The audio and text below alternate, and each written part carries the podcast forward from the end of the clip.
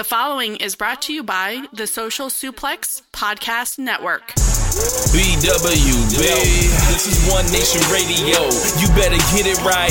Rich Latta, James Boyd came to give them life. The Blackest Wrestling Podcast has come to kick all ass and drop it six feet if they kicking trash. Word, let me welcome y'all to something different. And if you dig it, man, you should let some friends listen. We be getting it in, this on the regular dude. Ravish and flow, but this shit rule. See, James don't rap, so I had to break it down. The whole network, man, we coming for the crown. Raps in the columns, I keep them both covered. Making the beats too, so the listeners can bump it. Hit us with the rating, yeah, I'm saying it's a five. Before you hit it, talk, bob your head side to side. It's One Nation Radio, and this is the beginning. It's Rich, and I'm here with James. It's time to listen to One. Nation. We got to unleash the power of the pyramid. This is Mike Sempervive from WrestlingObserver.com. Check me out on Wrestling Observer Live every day. And also check out your boys, Rich and James, on One Nation Radio.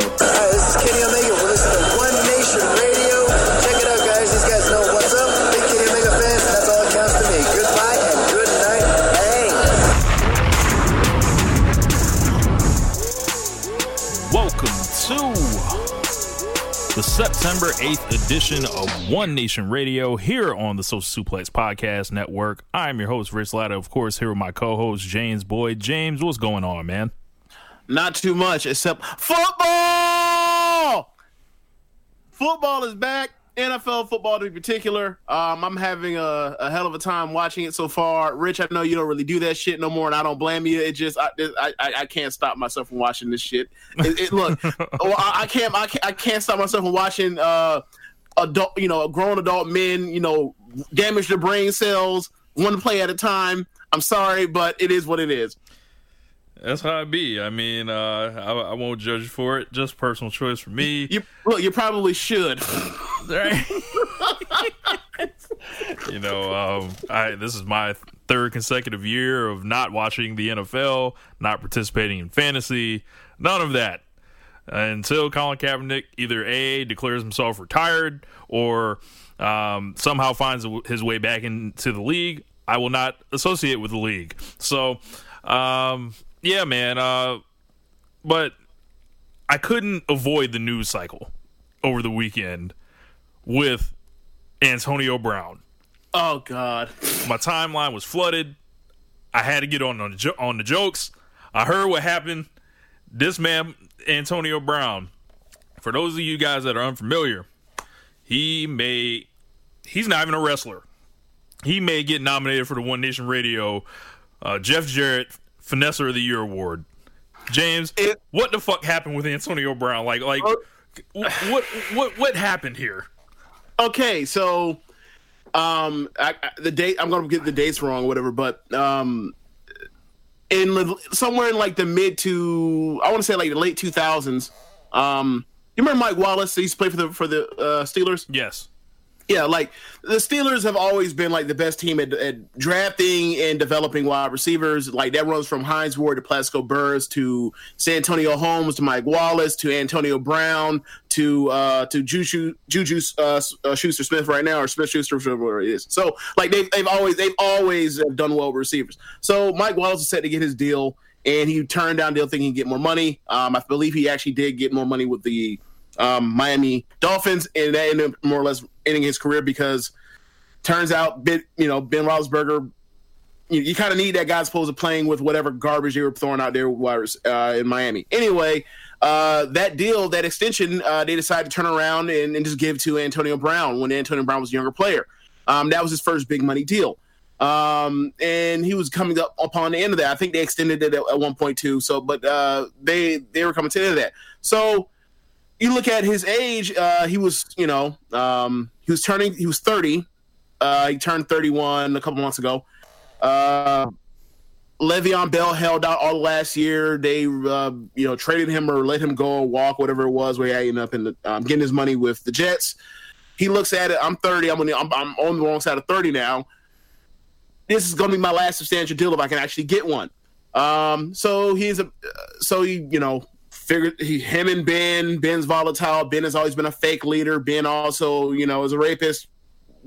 Talk about all that other stuff you want to, but that that blew up because you know Ben is not built to be a leader, and he's always been a bit of a diva-ish, even though he is somebody that plays through a shit ton of crap and injuries out his career, whatever else. Like it's a mixed bag of good and bad with Ben Roethlisberger without his without his life and career, and and bad decisions as well. So anyway, um, that blows up. That situation blows up, and it's like, are you going to keep a receiver? You're going to keep a quarterback? They kept the quarterback. Um, so then uh, they decided to trade AB away. AB uh, apparently one of the suitors were the Patriots. The Patriots willing to offer a first round draft pick. Uh, you you know briefly about the history of the Patriots and the Steelers when it comes to NFL football over the last uh, let's say 19 years. Rich, how, is that done that resemble more like a hammer and a nail? Is it, it looks strangely similar to Serena Williams versus Maria Sharapova over, over that time, from what I recall. Except Serena, except Sharapova actually beat her in a in um in a Grand Slam final one time. So like like the Steelers actually won. Actually, or, or sorry, Sharapova actually one time went through Serena to win something that mattered. That, that, never. That's never happened with the Steelers and the Patriots. So they basically were like, "Hell, fuck no, we're not trading the, uh, the, the Patriots." Antonio Brown, you crazy? So we'll ship. They, they thought they were going to be Popovich and be Petty or Pettyvich if you want to do it. We'll trade his ass to NFL Siberia and NBA. That's uh, Canada.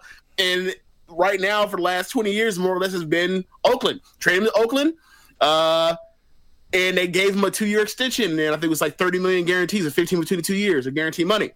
Uh, so there's some speculation that you know there were suitors. He knew there were suitors, um, but there's no way for him at, on the wrong side of thirty to get to that money. Get to his last substantial deal as opposed to playing almost like year to year almost. So, or playing almost like on a one year insurance policy, almost like he's playing out one one and one as an NBA player. But NBA players, you know, are far more dominant and valuable to a, team success and are more, therefore more expensive than NFL players. So what he does is he proceeds to act as after being more than much a model citizen in the NFL for you know almost a decade. He decides to act the damn ass in the last ten months, including him getting his ass out of uh, out of uh, Pittsburgh. So at one point he uh you know he had the foot injury thing with the with the of the ch- or chirogenic or sorry uh chirogenic or uh chamber whatever else. He froze like the bottom of his feet off uh skin damage. He recovered. Um he was complaining about having his old helmet uh being able to play with that because it's been outlawed. He fought for that for whatever. He talked about he may retire. Weird stuff then, uh, because he he starts missing mandatory practices, he got fined, and then he goes on social media and posts the, the letter about him getting fined from the GM Mike Mayock, and he so he says I don't want to be fined because obviously it's all, it's all about money for the most part. So apparently he has a he walks up on Mayock, and then he has an exchange where where at some point he says I'm not going to get into what he says specifically. You can if you want to. I don't feel like dealing with it. But y'all can look he, it up. Uh, he gets into he gets into it with with the GM, and he mostly says like, "Look, he punts a football away in the sense like I, he said something along the lines of, "I'll punch you in the face," and then he also said he punts a football um, from a practice football and says, "Now find me for that." So he's away from the team. People think they're going to cut him. Uh, players reach out. Appreciably, he comes back and he gives a heartfelt apology to the team. Gruden accepts the apology, thereby cutting off his own GM's nuts. Uh, so he's set to play until apparently they decide they're going to uh, fine him for something like contract. Another fine is like conduct detrimental, which means he loses all of his guaranteed money which means like okay so like i'm going to play for you and then anything happens i'm going to lose the money i have. My insurance policy is gone for the next uh, two 24 months. How about this? Release me. He asked to be released. They release him. And then like less than five hours later he's a new england patriot. Unbelievable. Oh wow. And then so therefore he lost the insurance policy of the extra year in case of injury. Sure yes. But now this time he gets to enter into free agency at 30, uh, 31 as opposed to being 32 at the end of the Oakland deal. So he actually has a chance to get one last century deal before he's out of the game. And he'll probably increase his profile with with the Patriots. Yes. he'll, he'll like have a better a good season with a good quarterback. He'll be in a starring role. He, he essentially got everything he wanted. So and and he'll be on the best team he's ever been on. He'll play with he'll play with uh, a quarterback better than than uh, David Carr. Uh, I'm sorry, uh, Derek Derek, Carr. Carr. Sorry, sorry, brothers. Um, and he gets to go on. He gets he basically gets the same money he's gonna get already, and then he he spends a year and he chills out there for a year, and all of this shit from last ten months goes away, and he's back to being the model uh, NFL player that he was the rest of his career prior to these last ten months. So like with, with this talk of you know in wrestling people not being able to get released from their deals, maybe more of them should go holler at Antonio Brown and uh, Well- and, and figure out you know if, if there's something they can do to Well- to go ahead and uh get facilitate some of these releases. Well, the thing that Antonio Brown has that the wrestlers don't have are is he's part of a union that is collection that collectively bargains in partnership with the ownership. Yeah. so nah, you can't. You look, you would love to be Antonio Brown, but you can't. Sorry, Yeah. Sasha. Sorry, Luke Harper. Sorry, anybody that wants. To get, sorry, everybody is stuck in Ring of Honor with this foolishness around them while while they can be in A- AEW uh, instead. Sorry, that's just it is what it is. Yeah. Oh, an all-time finesse job by Antonio Brown, getting to the team he wanted to go to, never having to play down for the Oakland Raiders and John Yeah. Gruden and Yeah. uh, that disaster of Yeah. an organization and um Yeah. Yeah. Uh, but- but- oh, another part about it is the ad about the the reputation thing. A year from now, or I'm sorry, uh, five six months from now, what we'll be saying is, or more more than likely is, Antonio Brown helped the Patriots win the Super Bowl. He became the biggest weapon for them after Gronk retired.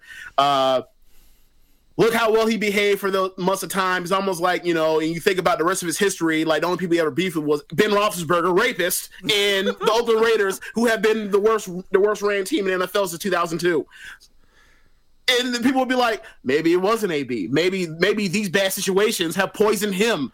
Maybe when he, and then people will think, you know what? He knows how to behave, and then everybody goes and gets in their ego of thinking, I can also coach him. I can also do this and get away with it. And that's how we end up where we are. So, like, or where we will And be in will like have another months. bag dropped off at the Brown residence. So Yeah. uh And also, and also, him on the Patriots with a Super Bowl, like this clinches him being a Hall of Famer. Like he was already a guy that had Hall of Fame numbers and a great case already, but this will put him over the top to be like, all right, so he passes like the Torry Holts in what have you away. Like he just clearly vaults over those guys to the next level if he gets a if he gets a ring or gets the Super Bowl. Yeah, you know how they like to, you, you, you know the how they like to act funny with wide receivers uh, when it comes to the Hall of Fame. So Yeah, yeah, yeah. um, yeah, but um, yeah, all time finesse job. So I spent some, some of my weekend uh, watching the Wu Tang show uh, that came out on Hulu, and uh, it's really interesting. Apparently, Ghostface and Raekwon were literally trying to kill each other at one point in real life, shooting at each other. Yes, The di- the Shooting- dynamic duo of the of the Wu Tang Clan, shooting Ghostface and Raekwon. shooting each other's homes up. Like That is, how did they ever do? How did they ever hop on wax together? Like I have not once you- got to that part yet. Once you shoot up my crib, we can no longer, we can never, ever, ever, ever, ever, nigga. I- we I- can never be on rap tracks together. So I, I guess the deal is like the RZA like connects them. So something happened. I haven't got to the part yet to where it all gets squashed, but there's been some like you know deaths and and you know attempted you know you know drug dealing empires that went went bad, and then of course there's RZA like just making all these beats, and then Method Man shows up at one point. I've watched three episodes. It's really great so far. They're gonna be releasing them every Wednesday, and it's just like, man, it, it brings me back to a time like, man, this is like I love these beats. I love this style. Like you know, so uh, it's gonna be interesting to see because I don't really know a great deal about the the backstory of like the Wu Tang Clan. Like you know, you ask me about Jay Z's life, yeah, I can probably figure it out. You ask me about whoever a little bit later, I can figure it out. But I never really you know did the research on the bios of you know the Wu Tang guys and and everything like that. But uh, really enjoyed that uh, you know those first three episodes. So um, yeah, but we got a lot to talk about today. uh, thanks for sitting through. Um, yeah, man, I guess we should begin uh, with the with Chris Jericho. Oh my God! So Chris Jericho, what a week it has been for the Ay- Ayatollah Rock and Rolla, the man of a thousand four holds, uh, Judas. You know, whatever you want to you know name this gentleman by. This man won the AEW championship uh, over Hangman Page. You know, we did a review last week, and immediately it began like a story that captivated the attention of the wrestling internet and everything else. Like it even spawned a viral phrase. So Jericho's, uh, you know, he wins the AEW belt. He has a deal. He's walking through the locker room, cutting a promo on folks, and uh, he turns and you know, just kind of a throwaway comment. He's like, you know, and I, I'll perhaps celebrate with a little bit of the bubbly, and, and everyone lost their minds. Like, like uh, instantly, a meme was created. Uh, everyone was substituting their favorite songs, or you know, movie clips, or old wrestling stuff in it, and it was just a thing to that that just caught so much fire, and it was just bringing. You know, they they instantly churned out a T-shirt for it, which became like the number one seller in the history of pro wrestling tees, or something like that, which is like nuts. And kudos to you know Jericho and AEW for moving that fast, realizing there was a dollar to be made. So, um, did you catch the, bu- the a little bit of the bubbly craze, James?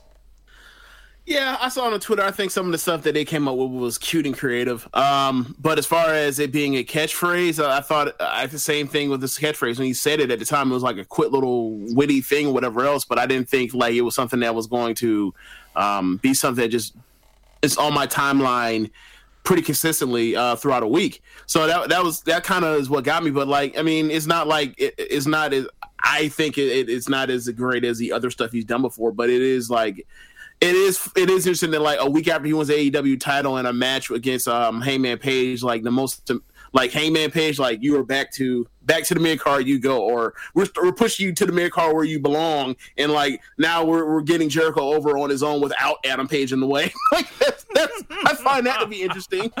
Um, so the story did not stop there. From there, Jericho, uh, you know, he's a Tampa resident, so he was headed back to Florida. Um, but you know, Florida was dealing with like Hurricane Dorian. Some of the flights were rerouted.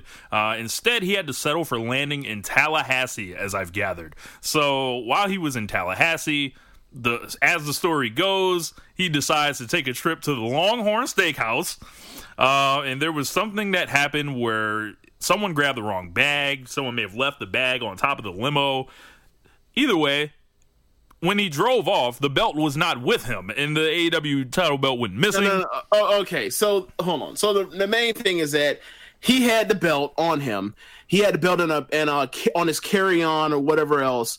There's some mix up with a bag that has to do with the limo service he rented this thing with. So they're taking his luggage uh, while he's eating to the airport, taking it back or whatever else. But this is something that may or may not have to do with his his actual luggage or not. But he had he actually had the thing on him, and then like they just it got lost in the shuffle on while the limo is going from Longhorn back to the hotel or back to the airport, um, which is supposed to drop something off and then come back to the uh, Longhorn. It's just like when, when but once you first heard the story when it first comes out, it's like he's at he's in a limo, he's at Longhorn. Then you're thinking like, I, if you, know, we have a Longhorn that's up the street from here. I, I believe it's a chain. I don't know if it's a national chain. The way people make it sound like they're not familiar with the Longhorn, thing it was like some special thing, whatever. It's not. It's like it's it's, it's cool. So it's just like, wait a sec, he took a limo to Longhorn. The fuck's going on? Like, I love nigga, Longhorn. Apparently, it- it's this thing that that you know is, I'm not supposed to love. Apparently, No, it's not that you're not supposed to love it. Is that like it's not like it's a Ruth Chris or or you know what I'm saying? It's not like it's one of those. Yeah. It's not like some top notch steakhouse. It's a it's a chain. That's Yeah. fine, but like it's it's like if I t- if I said to you, all right, well we're taking a limo to to like Outback, like to a notch something something that's a notch higher than Outback, you'd be like, really? That's kind of what they did. You know what I'm saying? So it's like, wait a second, what what's going on here?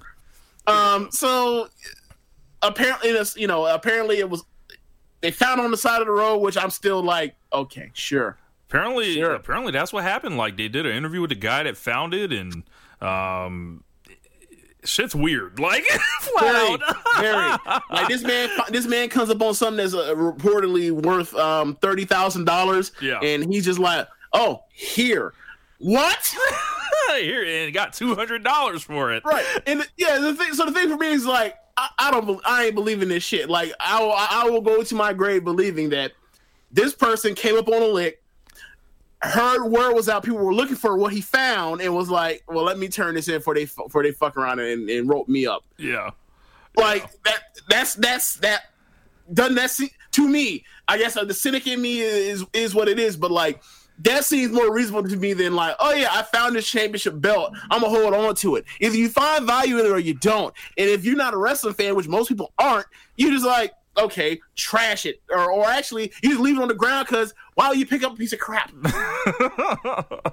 so Jericho immediately spins this into action. So, you Yeah. know, there were actual real police reports that were filed. So, no, Yeah. this was not like a storyline originally. But from the wait, wait, social wait, media, wait, wait, are you saying are you saying that all cop uh, report, reports are legitimate ones that people file, not ones police file. Like, if someone reports something, that would be against the law. Like, if they were making it up. so uh, immediately, like I, I think Jericho sensed the moment all the jokes were being had. We were all sharing a good laugh at the title belt being stolen. But Jericho, the genius that he is, decides to get himself over for the zillionth time in his career by acting absurd. Uh, so this man cuts a promo. He's in the he's in the jacuzzi with the scarf in the tub. Um, he has the bubbly Have- with him. Hat on, shades on, so people like they see that and they see the way he's be- behaving, and then you don't hear the story about like the limo driver's the one that lost the fucking thing, not Jericho, and people are just assuming like, okay, like this dude clearly is having a problem with alcoholism again, alcoholism again, and so people started just regularly, regularly speculating, and you know, a lot of it can't happen to be from people that are also like. WWE WWE apologists. So it's like that. That's that's that's interesting. Like that's exactly what that's the first thing y'all jump to is like, oh yeah, this dude's clearly like having a having an issue. And like, look, he may may very well be. I don't know him. I, I mean, but like from what I saw. Maybe I'm I'm untrained to you know that sort of thing, but like I didn't see any I didn't see any like red flags or or anything that made me believe like that was the case. But people jump to it and then they find out, oh yeah, the limo driver dropped it. But like I, you know, like Jericho has been asking for his thank you. I don't see anybody rushing to give them their give out their apology after they said that shit. Yeah, yeah. Um, back more on a lighter note, uh, he, starts cutting a promo. Says he's going to put together uh, like a task force, uh, uh, the special investigators to find the belt and and just absurd shit. And he's pouring the uh, the bubbly into the glass, but instead still drinking from the bottle, like foolishness. Um, then he cut another one in his house where his face looks kind of red, so he was probably like outside for a while, and you know caught some caught some sun rays. Yes, a, Cana- a Canadian in Florida sun out there baking it turned red, and people also and, I from think that this is day when it, and, and this is when it kind of turned up, like on that. Oh, this Yeah. man's alcoholic, and he looks pink. Yeah. Something's wrong with him. Like, Yeah, and the thing for me is like uh, I I have heard of Asian flush where for some reason genetically whatever else we're like if Asians drink drink a, a certain amount of alcohol or whatever else like their face will like get flushed with in with blood and red almost like they're blushing. I've never heard about it with white people. I I was unaware. So when they're saying like he's red, so clearly that means there's something going on. I'm like, I, I was unaware of this, and it turned out like you know, or or you like I was unaware of this, or it could just be Canadian and, and baking in the sun. You saw him just yesterday in the sun. Yeah. I don't know yeah, uh, which one. Which one seems more reasonable? so Jericho uh, again, you know, it, this is when he gets the belt back. So he has the belt with him. The cops end up finding it. They return the belt. Of course, there was this thing where they the cops actually posted the belt, uh, posing with it and whatnot, which was like absurd. And uh, someone told the cops to take that down or whatever, so they can start like working this like thing. But Jericho is like he got the belt back and everything like that, and he's just like talking, and it's just fucking great. Like, and of course the the bubbly phrase is all catching off. This is nothing but great attention for like Chris Jericho and by proxy the AEW belt, and you know it's it's, it's kind of a cool thing that just kind of came out of nowhere. Um, Yes. I believe in the one where he got the belt back when he celebrated getting his belt back. I believe he said something along the lines of, "See, like the reason why this belt was found so fast because I put the fear of God in Yes. the world or something like that." I was like, "Yo, this dude's a this dude is a fucking clown." it will catch the Judas effect, like you know. Oh man, but yeah, uh, yeah, Chris Jericho leaving no doubt on why he should have been the, the, AEW champion. Like, uh, Yeah. like when I saw that video with him getting the belt back, I was like, all right, man, he got to hold it a year now. Just, just, just run it three sixty five, and you know, I'm not I'm not there with you on that, but it is funny to say. yeah um yeah so next thing um transitioning so we'll be back with AEW later on in the show but uh we got some WWE to talk about. Lots of stuff happened um or is kind of in the process of happening this week but major news uh Bayley turned heel. James noted Bayley fan on this show.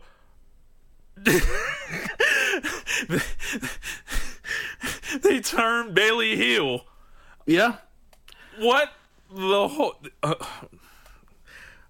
is this just another um admission of them blowing it with someone?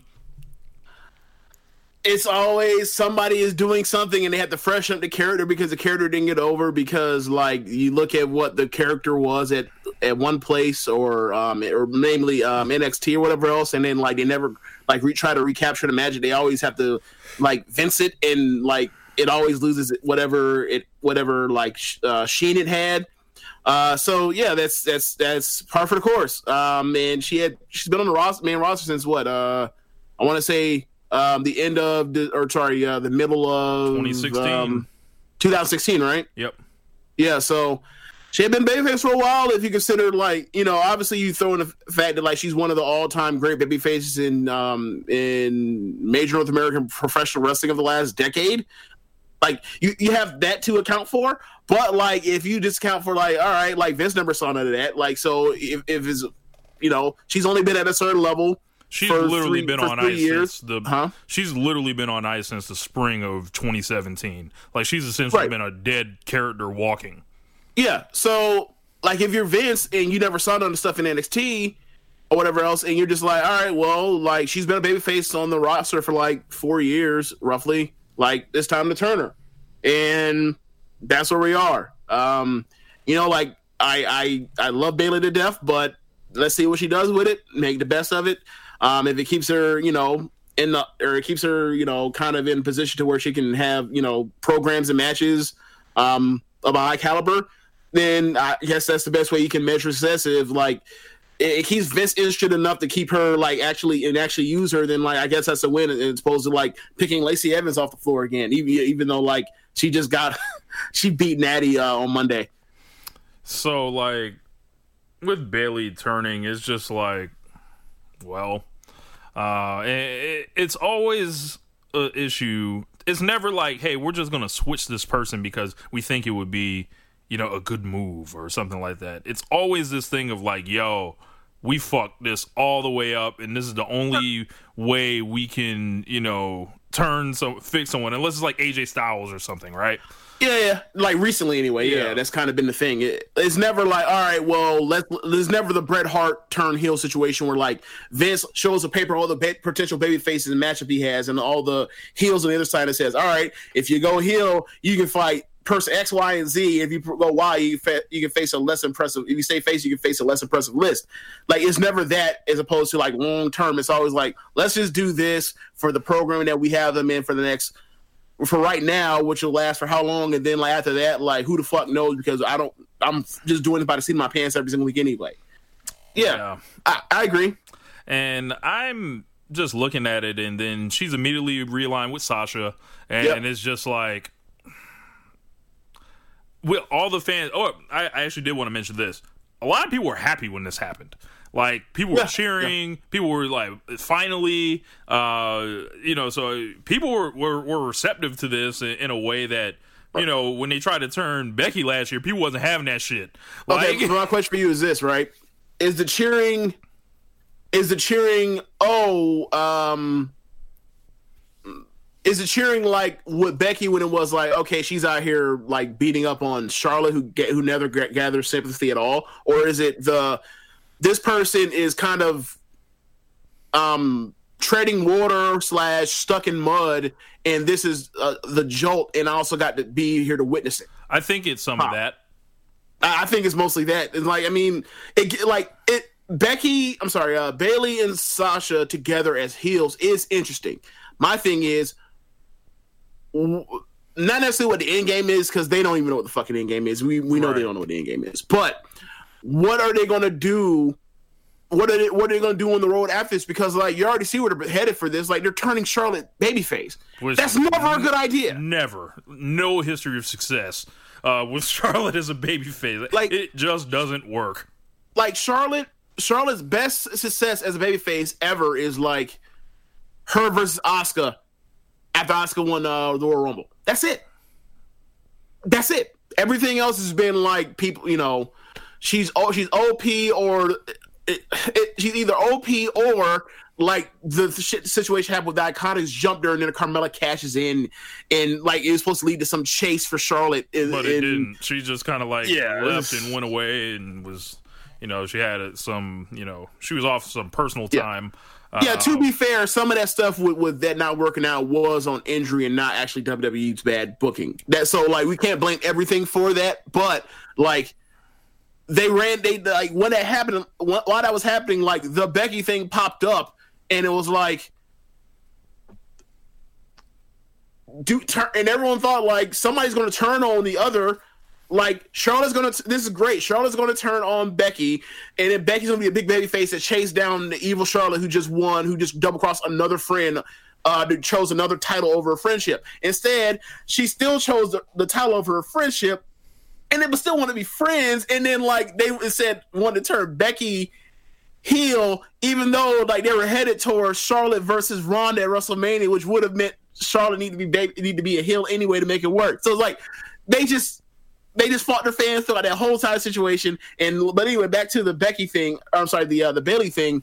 I mean, uh, they're going to do a tag match right between uh, the four horsewomen. Uh, was that this week? yeah, coming right. w- would have been a nice, uh, you know, main event for Evolution Two or something like that. But apparently, that's not happening. So, um, yeah, this is.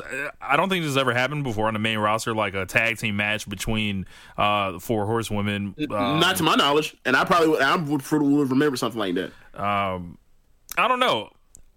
The um the idea of like Bayley, like, you know, her whole thing was like Becky's not gonna outshine me and then immediately she's linked with Sasha.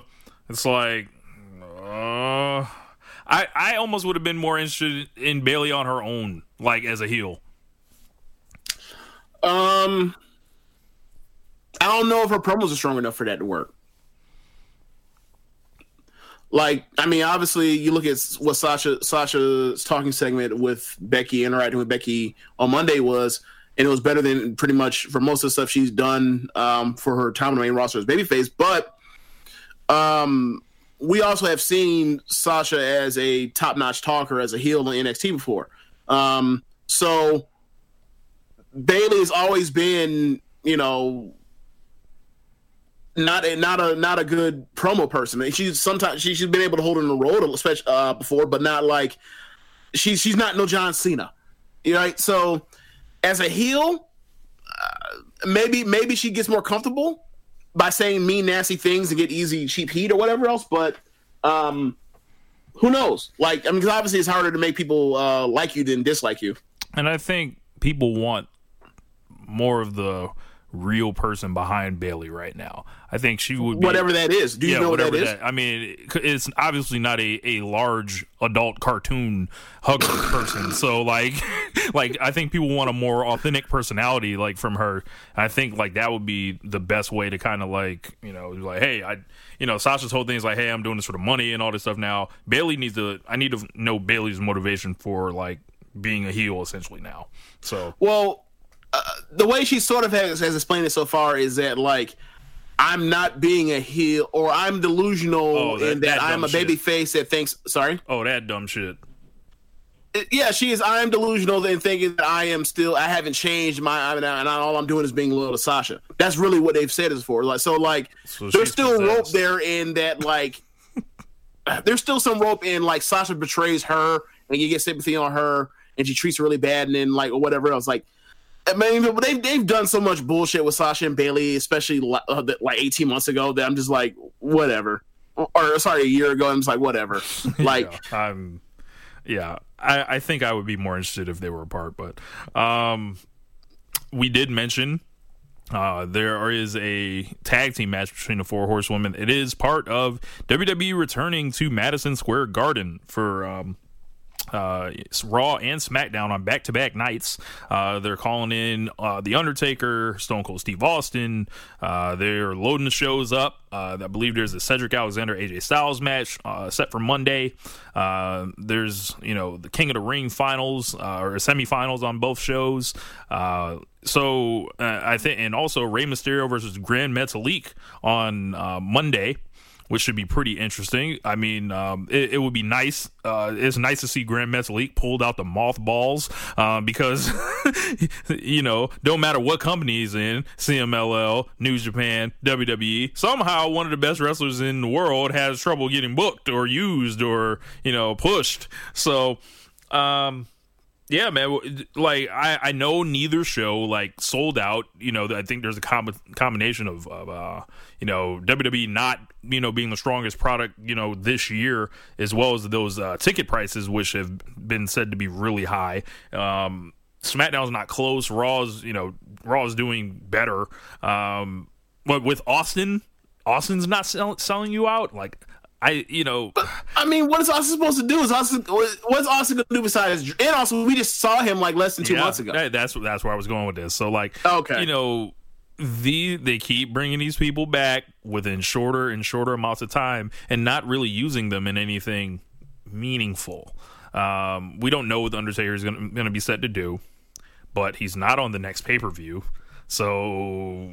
I don't know what what the, what the deal is there. You know, Austin he's he's moderating a contract signing. How exciting is that, really? And he was just here for Raw reunion, aka you know, remember how good I treat y'all uh, from Vince. Don't y'all dare take none of Tony Khan's money uh, for any reason. but I I I think these are you know these are proving ground shows here um, because WWE uh, says Madison Square Garden is their building, it's their home turf. Uh, you know, it, so I think they're gonna be trying to send a send a message this week. Would you agree? I mean, I don't know. If, I mean, who are they that? I mean, they're they're the standard of uh, they're the standard operation in the industry. So it's like, who are you trying to prove that you still got it to besides yourself? And like, if that's what you need to do to try to reassess where you are as a company, fine. Like, you know, it's always good to have some type of you know self evaluation, that sort of thing, or internal scouting, all that sort of thing. But like, as far as uh, you're going to show we're, we're going to show you by going out there and, and you know and doing some things that are probably going to be interesting some things that are probably going to be flat some things that are probably not going to make sense like nah like that's not going to do it for me i mean but you know that's not necessarily what they're going for it's all about what vince wants and that's fine but like if he's running into the ground like he has the last two years then that that should speak for itself so i mean i just i, I don't know man like i Are you planning to watch these shows? I was not planning to watch the show until the fucking um, tag match. So once they put on once they put on the horsewoman tag match, I was like, "Fine, you got me, Vince. I'll watch your fucking TV." Um, so so yeah, like, and I'll write up show notes, and if it's if it's not good, it's not good. Like, and if it's good, it's good. I give it its due. Like, I'll write up the notes just like I normally do whenever I watch watch a show. Yeah, um, I, I'm interested in seeing that match. So I, at some point, I'll, I, I would have to kind of probably avoid like because if I hear it went horribly wrong, I'm not gonna go watch it. But so I'm like, man, do I watch it in real time? Do it? Do I really take the the do do I do I bite the bullet and and put WWE Raw on? I'm trying. I'm trying to figure this out within myself. I mean, I mean, to be honest, honestly, with WWE right now, like for Raw anyway. Like Raw's biggest problem is that it's still three hours. Like it's not Yeah. like the quality of the show. It's a good enough show. It's just it's three hours, and it's like nah, I'm not sitting through three hours. bro. Once Like I'll, like I'll I hear about whatever's that- on the show, and I'll and I'll hear something good about it. And there's a lot of good so far right or right now recently, but. It's just like I'm not sitting through three hours with, with commercials, so I will I will download whatever else that I that I'm interested in watching, and that'll be that.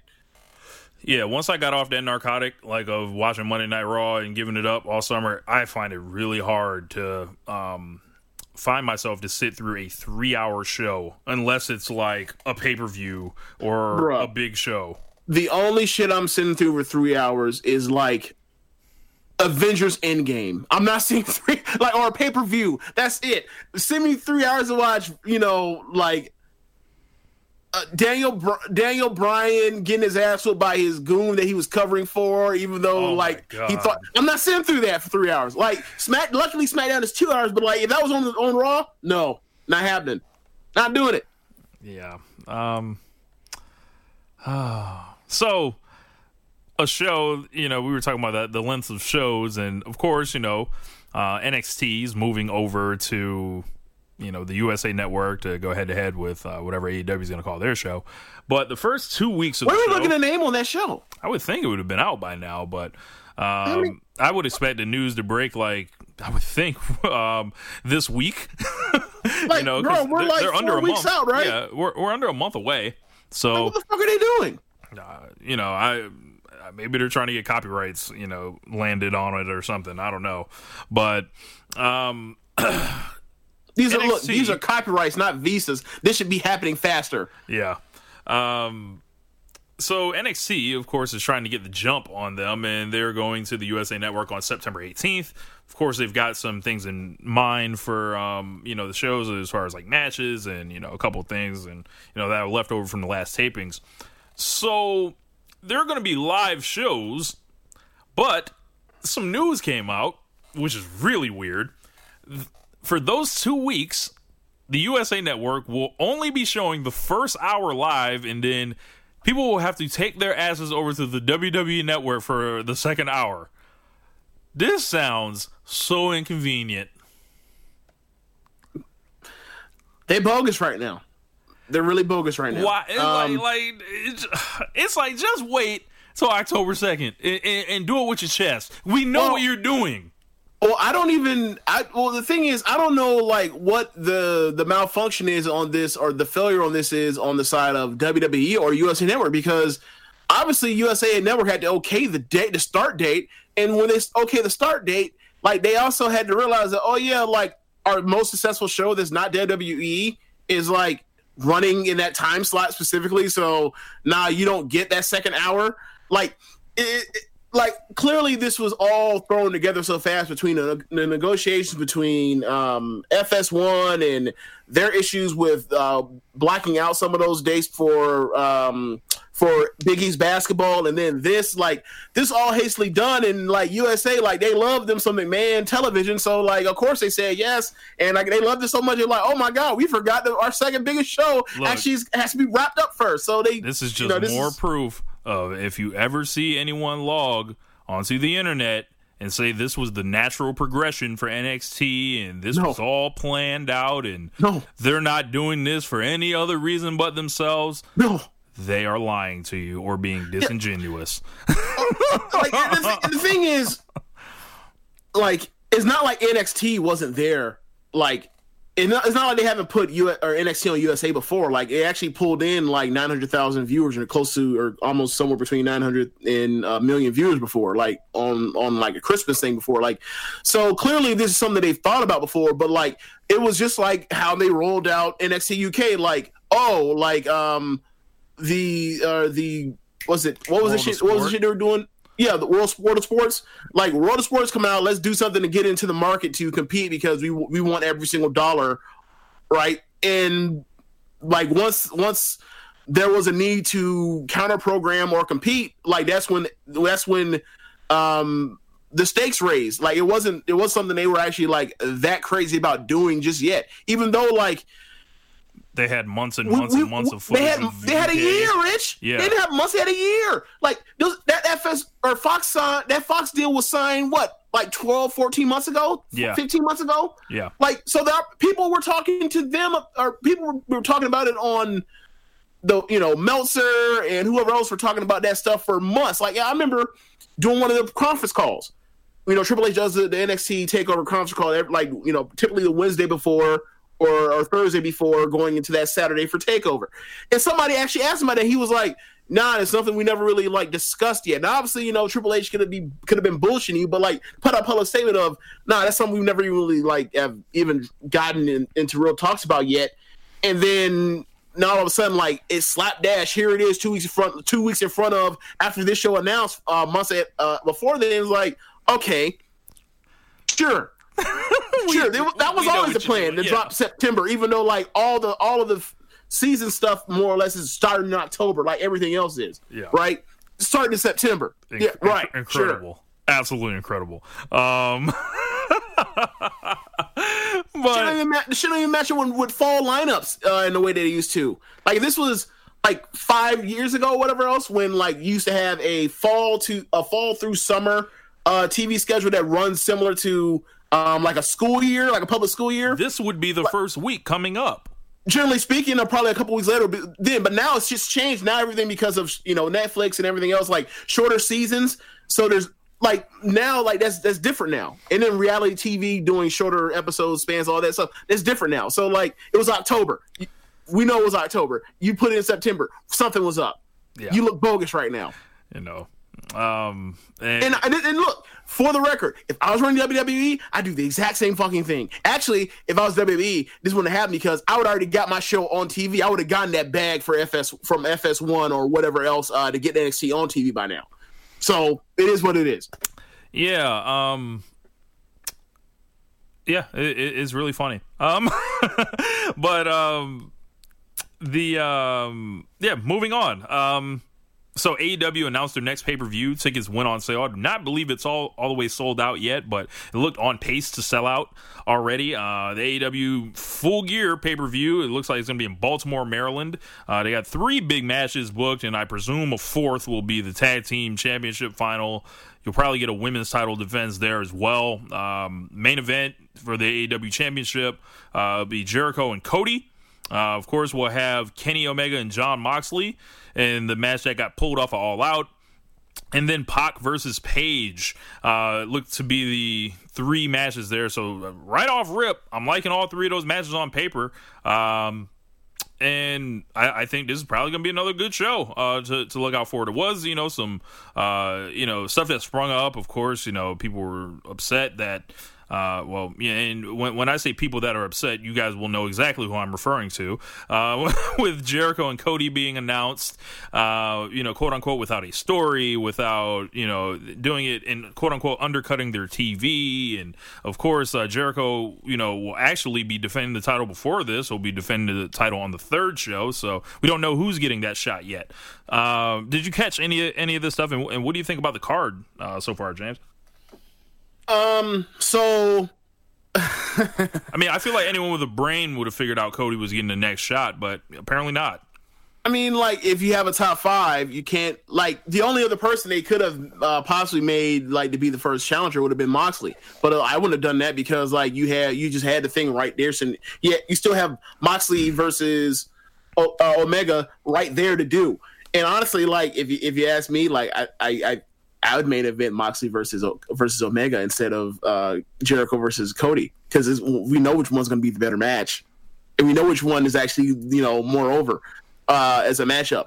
So like, you know, it is what it what it is with them. Like, um, as far as people that that hated the Cody thing, it's like Cody. You watch these shows, Cody's the most over person on these shows, and if he's not, he's like he's he's he's either top two or top three every show he's on as far as being over. Like, look, people in that crowd love that fucking nonsensical match that he just did on uh on last Sunday or last Saturday.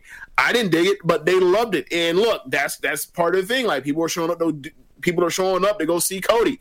So Like he's one of the top guys. And top guys get title shots. Yeah, and, and I think you know people have problems with this, like as far as you know, he's a EVP and all this dumb shit. Like you know, he's he's Jeff Jarrett, he's you know all this other shit. But he's trying to put the belt on himself. It's like honestly, the promotion is called AEW, And right? it stands for All Elite Wrestling. Isn't Cody All Elite? I, that's where I was going with this. So Okay. the, the E stands for elite. If if it wasn't for the elite, this promotion probably wouldn't exist. Like if you don't have the Young Bucks, Kenny, Cody, and, and all these guys, it's like there is no AEW. Who do you expect to the, them to to be putting on top? Are are you doing uh, Chris Jericho versus Frankie Kazarian at the next pay per view? Like, Are you doing Chris Jericho versus the Jungle Boy already? Hey man, hey man, that you rude, bro. Shout out to Frankie K, bro. Shout out to Frankie. Shout out to Kazarian. You Are you do doing Chris that. Jericho versus Jimmy Havoc next month because he won the Cracker Barrel Clash? No, you're not doing that. You imbeciles. So, so, so basically, what you just did is you did two things. Like you just shouted on idiots, and also you found a way to get the Antonio Brown Mayock thing in by throwing a Cracker Barrel. Good job. That that's that's that's that's that's that's some next level. Boy, you are you are a damn devil. Diabolic. You know? like, But- so, like, what do people expect? Like, do, do these people not expect? Like, do they know how big of stars these guys made themselves? Like, they made themselves crossover stars without national television, without any type of whatever. Like, like we've never seen an entity like the Elite outside of WWE that is not in a major promotion like that in America. Right. that were moving tickets, getting crossing over and getting in Hot Topic. They they had all this shit going. Like, Yeah, my thing is this, right? and, This and they're supposed to turn around and put someone else. my, my thing is this, right? If you get beyond the all elite thing, it's like who are your top guys in the company? Who are your most over people? Right. One of them is Cody. Okay, so then he can get a title shot. Oh, and also like he's he's undefeated in like we're so far there are only a few people that are undefeated in singles matches. He's one of them. So this person's undefeated. This person's super over. Uh, this person more or less is the heart of the sh- uh, the heart of the of the company as far as uh, of the promotion so far, as far as the emotional uh attachment to the product. And he's speech man for the company. Right. It's like it may like look, I understand he's also an EVP or whatever else. I get that. Like I understand the politics at play and all that sort of thing, but like he he's one of, he's the most over guy right now. And like it is what it is. And also like no one's saying he's gonna win the title. And even if he did, who gives a shit? Like he's one of the most over guys in the company. Like we talk about this with any other company. Do, you like them to go the, the Ring of Honor route? Where it's okay, you have the most over guys in the company and you don't push them. Jeff Cobb loses seven minutes to Matt Taven. Uh, Bandito loses uh, loses lose the U.S. I'm sorry, not U.S. The TV title to Shane Taylor. That, that's what you want to do? Oh, Flip Gordon, we'll make you uh we'll make you the second in command to to Villain Enterprises. Marty, you're the most over guy in the company for like ever since uh, everybody else left. All right, here, here. How about this for you? You'll never win the title, and then we'll give you a, we'll make a. Uh, a, a, uh, We'll a give you a stable for you, and then you just we'll give you these trio titles that mean fucking nothing except for the fact that you have them. Like, you want to do what Ring of Honor's doing? Because I can tell you right now, that ain't the way. We'll get to that later, but um, To quote Ti, that is not the Harris way. yes, um, yeah, um, yeah. The, I, just some of the some of the talk is just, uh, and I believe it was Joe Lanza that, or it, it may have been Joe or Rich said AEW is is the most hyper like like everything about it is analyzed and Yeah. like literally like people are going to the lighting on the shows to, to how it's shot like it's it's insane right Well, to be fair, well, to be fair, like as far as the way it's shot, I mean, are you talking about like camera direction? Are you talking about the way it's shot? I don't know just like just Because general look, because look, their cam- look, because look, their their camera direction stinks, and their and like their cameramen, they also miss like every third fucking dive too. So like, I mean, I have, I have critiques as well. And I mean, you look at the show you did with with Chad last week. There are plenty of legitimate critiques to be had about AEW, but like they're doing more things right than wrong. So like, people And- use and your it- common sense I'm, I'm saying like, look, this isn't WWE where they burn you a bunch. It's just like these are butthurt WWE fans that are upset about being picked on. They identify with WWE, and that's fine. Like, look, I love WWE too. I wish they were better. That's that's all I hope for. I hope that they do better, and I and I do appreciate the fact that they are have done better than they, what they were doing. Um, like let's say when Jinder was champion, or, or like the the the end of last year. and I, we talk about that all the time, but it's like it's okay to like be able to get outside of your fucking feelings and be like, all right, like let's let's look at some things and think about like what are they doing well, what are they not doing well, could what could they do better, um, and like you can do that all with AEW just like you do that with, WWE if you want to, but if you want to keep score like that, AEW has is doing slight is doing better in WWE so far right now. It's fine. Like they don't have the history of all and all the biases of them doing uh, Vince doing all the fuck shit over decades.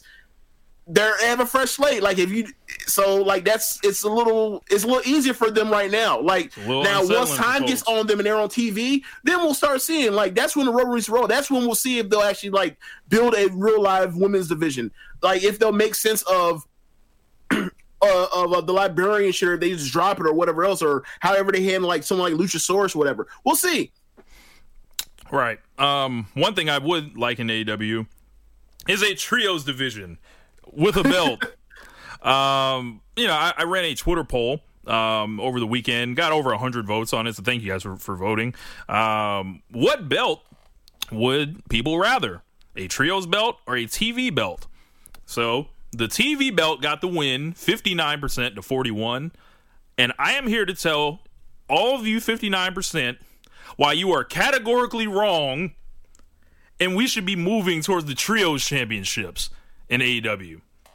Okay, state your case. So in America and around the world for you know that matter, there's only one place that has, you know, a history of like solid trio stuff, right? And that's in Mexico. Mm-hmm. You look at New Japan, they're never uh six man open weight belts. Like they might as well like lose them belts like Chris Jericho did. Like just just, just leave them in the middle of Roppongi and and you know do whatever. I for for AEW, I'm looking at is how can they be different? How can they do something WWE is not doing? How how can they do something New Japan's not doing well? That would be build a real live important trios division.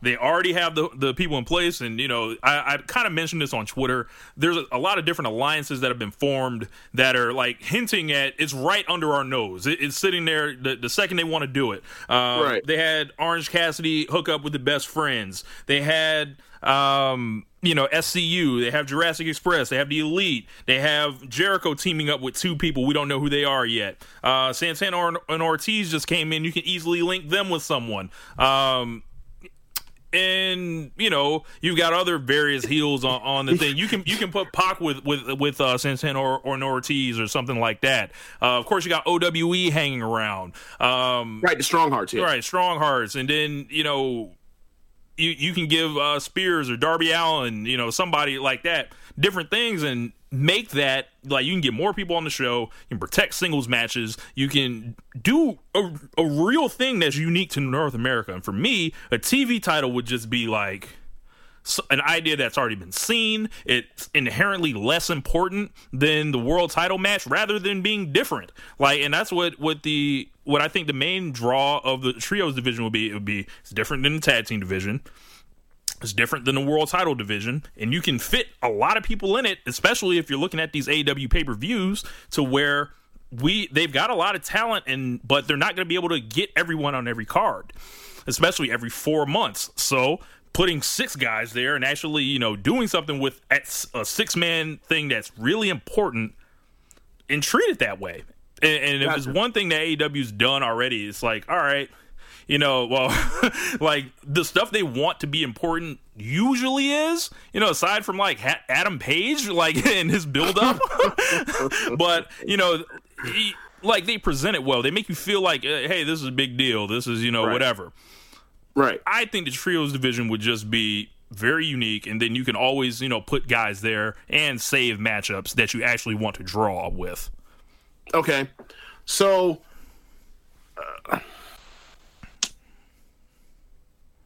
I don't I don't really have a if you ask me what uh, I rather I prefer that they do neither, honestly.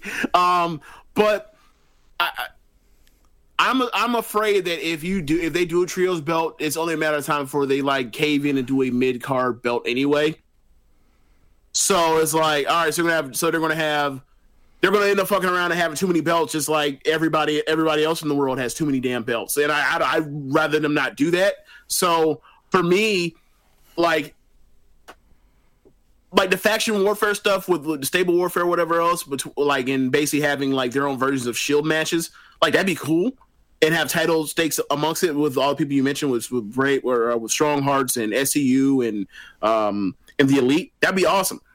Um, but like I watch trios wrestling like every single week on Stardom, and like it's good, but it, I'm afraid that like they're to only have so many factions that to where it's like it's not actual division, it's just faction warfare. And if it's just faction warfare, then why do you need a belt to begin with? As opposed to there's to be so many like uh MJFs, Adam Pages, uh Jungle Boys, Darby Allins, Janela's, Havocs that like I don't know, maybe like you showcase somebody and like turn it into your legitimate like workhorse belt and and like that person's went out there and killed it for a month and after they lose they move up to the main they move up to the main or they move up to a being a contender for the title after that. Like So are you talking about more world title matches on TV possibly? Because like, you know, No, no, no. I mean, like if you do, like if, if that's if they turn the U.S. belt into if they if they were in theory to use the U.S. belt as their mid card belt as opposed to they're gonna have a U.S. belt or some intercontinental belt or whatever, TV whatever. belt. Like they use it as their actual secondary belt. That could be like that could be in theory what like we all as kids grew up thinking in the '90s about like what the intercontinental belt was. We're like you were a workhorse. You went out there and like you kind of proved that you were worthy of moving up the ladder into the main event scene or or the championship title picture. Like that could be a thing. Um, and have merit to it because that dude went out there every single television show and busted their ass. As opposed to, and I feel like that might be able to be a better way to spotlight and highlight somebody's growth um, as a star, as opposed to like we're just gonna have we ha- we're gonna have like the most loaded tag division maybe ever um, on TV, and then we're also like gonna like sometimes shuffle them off and put them in three uh, in in three ways. And it's like most of those will be about like the feud more than the belt anyway. So it's like I don't, I, I'm I'm I'm, confused. I'm weird on the draw. Like maybe they maybe there's I'm sure there's a different way to do it than how like let's say Stardom does or whatever. But that's my only real familiarity with the trio titles aside of like uh best in the world 2018 with Flip Gordon like with that shit they did at uh at Ring Honor. So like that's kind of I'm I'm kind of not really in love with trios. Like I think it's cool as um but I don't I'm not really thinking that's something that like I can you know will be something that's as creative or as useful or much of a benefit. I mean, it's something to do, but I mean, what it is, you know, it is what it is. Like they can go either, but like if you ask me, like one, the other, or none, I I'd probably go with none. well, that's no Right. fun. Um, I, I, I, I, you're right. It is no fun, but it's like I don't, I don't, I just don't want to be too many titles. You know what I'm saying? Like that's it. Like if if you have a roster and you keep like dividing it up and having them separate more and more and more, that's like it leaves you. It gives you as a booker or bookers because they're the EVPs. Like that just leaves you with like less, um, less variety of things to choose from on how to build people or, or, or options. Gotcha. Um, yeah. So let's go. No fun. Yeah, no fun. No, the no fun James boy, the the Sam Muchnick, um, you know, influence. You know that Every, is everyone, fair, 'cause I do- everyone's stone t- faced. that's fair. I do tend to think quite, you know, conservatively when it comes to like don't fuck like don't fuck it up. Like all I'm saying is like don't fuck it up. That's just that's all I'm I'm just booking to not fuck it up. That's all I'm doing. So uh, we've got another topic, but it actually kind of goes with um, one of the questions. So we'll, we'll work that in, and I'm sure you guys uh, are listening to the show. You guys know if you follow me on Twitter what happened this week. So we will be talking about Mr. Bully Ray a little bit later. So uh, first question comes from Ricky though, from the Ricky and Clive Wrestling Show. What's up, Ricky? Um, you know. How, I- and and Ricky like uh, has been you know badgering James for the uh I guess some what what something happened with you guys' fantasy draft and Matt Ryan. What what what happened there? Okay, so like uh, no one cares about people's fantasy teams, so I'll make it real quick. Um, we were in a two hundred dollar fantasy football league. There were sixteen players um, per each team. So um, I spent my money on r- running backs and receivers like you probably should or whatever else.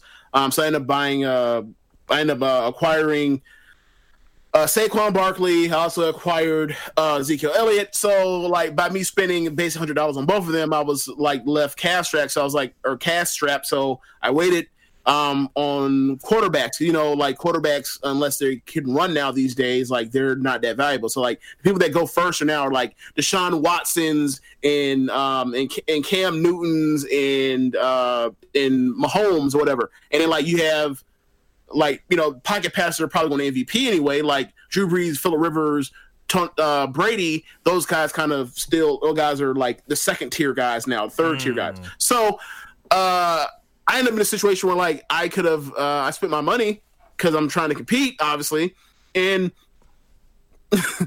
Matt Ryan was still available for one dollar. So it was my time to bid for to to send you know to auction or send a player up for auction. Um, I had like three dollars left at that time. I'll spend one dollar on uh, on Matt Ryan. The timer goes all the way down,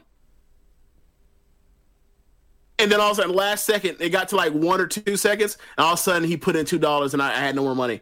So I was. Furious. on, on quarterback. Yeah.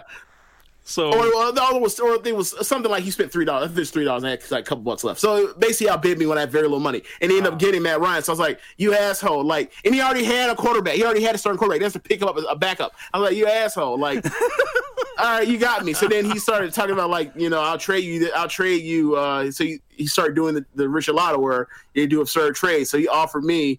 Uh, a post trade of Matt Ryan for Saquon Barkley, and then I promptly told him to go fuck himself. Got so. Okay. that, that's yeah, that that's the story. so And then Matt Ryan went out there and was fucking trash this week. so who really won? and I so I so I end up settling for I end up settling for Tom Brady for one dollar instead. Yeah. And uh, Tom Brady is about to go get Antonio Brown, who's also on my team. So who really won? You tell me who really won. And I got and I got Gronk for a dollar. In case Wow. Gronk wants to unretire for your boy come playoff time. yeah, man. Um, so Ricky asks, "Do you expect Toni Storm to be on NXT America uh, full time come September 18th?"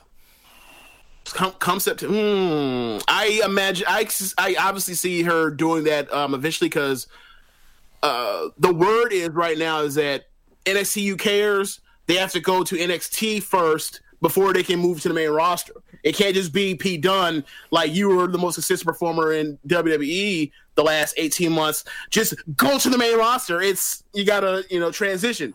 Um, so you know, if that's the case, and she just lost the belt to uh, Kay Lee Ray, there's really not much more for her to do right now. I mean, and then you look at uh, what the women's division is in NXT, like with they have an overabundance of heels, they can use a babyface to come in, um, an extra babyface to come in and and help out with trying to even the load up and also freshen up the matchups because like Bianca's not really doing anything. Like she has a, uh, a number one contenders match um, for I think the first episode of uh, of NXT on USA. But outside of that, she's kind of been not really doing anything since uh, they used her to put over Mia to get her ready for um, Takeover Toronto too. I what, what I think is going to end up happening is you know they're going to crown that number one contender on the 18th, do the title match uh, the October 2nd, and then I think Shayna retains, and then Toni Storm will debut by walking out after on the October 2nd show uh, in NXT. So, um, about time. Uh, she probably should be on the main roster, being a star, but whatever. Probably. Um, Probably. Man. Look, I mean, I don't know how much I don't know what the situation is, but like if look, they brought in Lacey, they brought up Lacey Evans and put her in the title and immediately put her in the title sh- uh, picture. Like, sorry, like Lacey Evans, like she, she I, I'm not, I'm not writing her off as far as saying she's worthless because she obviously, obviously brings like a physicality and a look to the table, and like she's not afraid. Like her physicality is something that like translates, but she's green as grass, and she ain't ready yet. Like Toni Storm is one of the best women's wrestlers in the world. Like she's proved it over to she. I mean, she's proved it over running through stardom. She's proved it, you know, it's like she's proved it uh, in progress and everywhere else. Like she's proved it in two Mae Classics. Like now would be the fucking time, just like it would have been a year ago, or you know, even before then. Like, Yeah. Um. So next question comes from Guy Elijah Simmons. What's up, Guy? He says, should Austin or The Undertaker put Wyatt over on Monday or Tuesday? Uh, so every time Bray Wyatt has been appearing, he's been beating on a legend. He's beat up Mick Foley, beat up Jerry Lawler. Uh, so out of Austin and Taker, who, who should it be?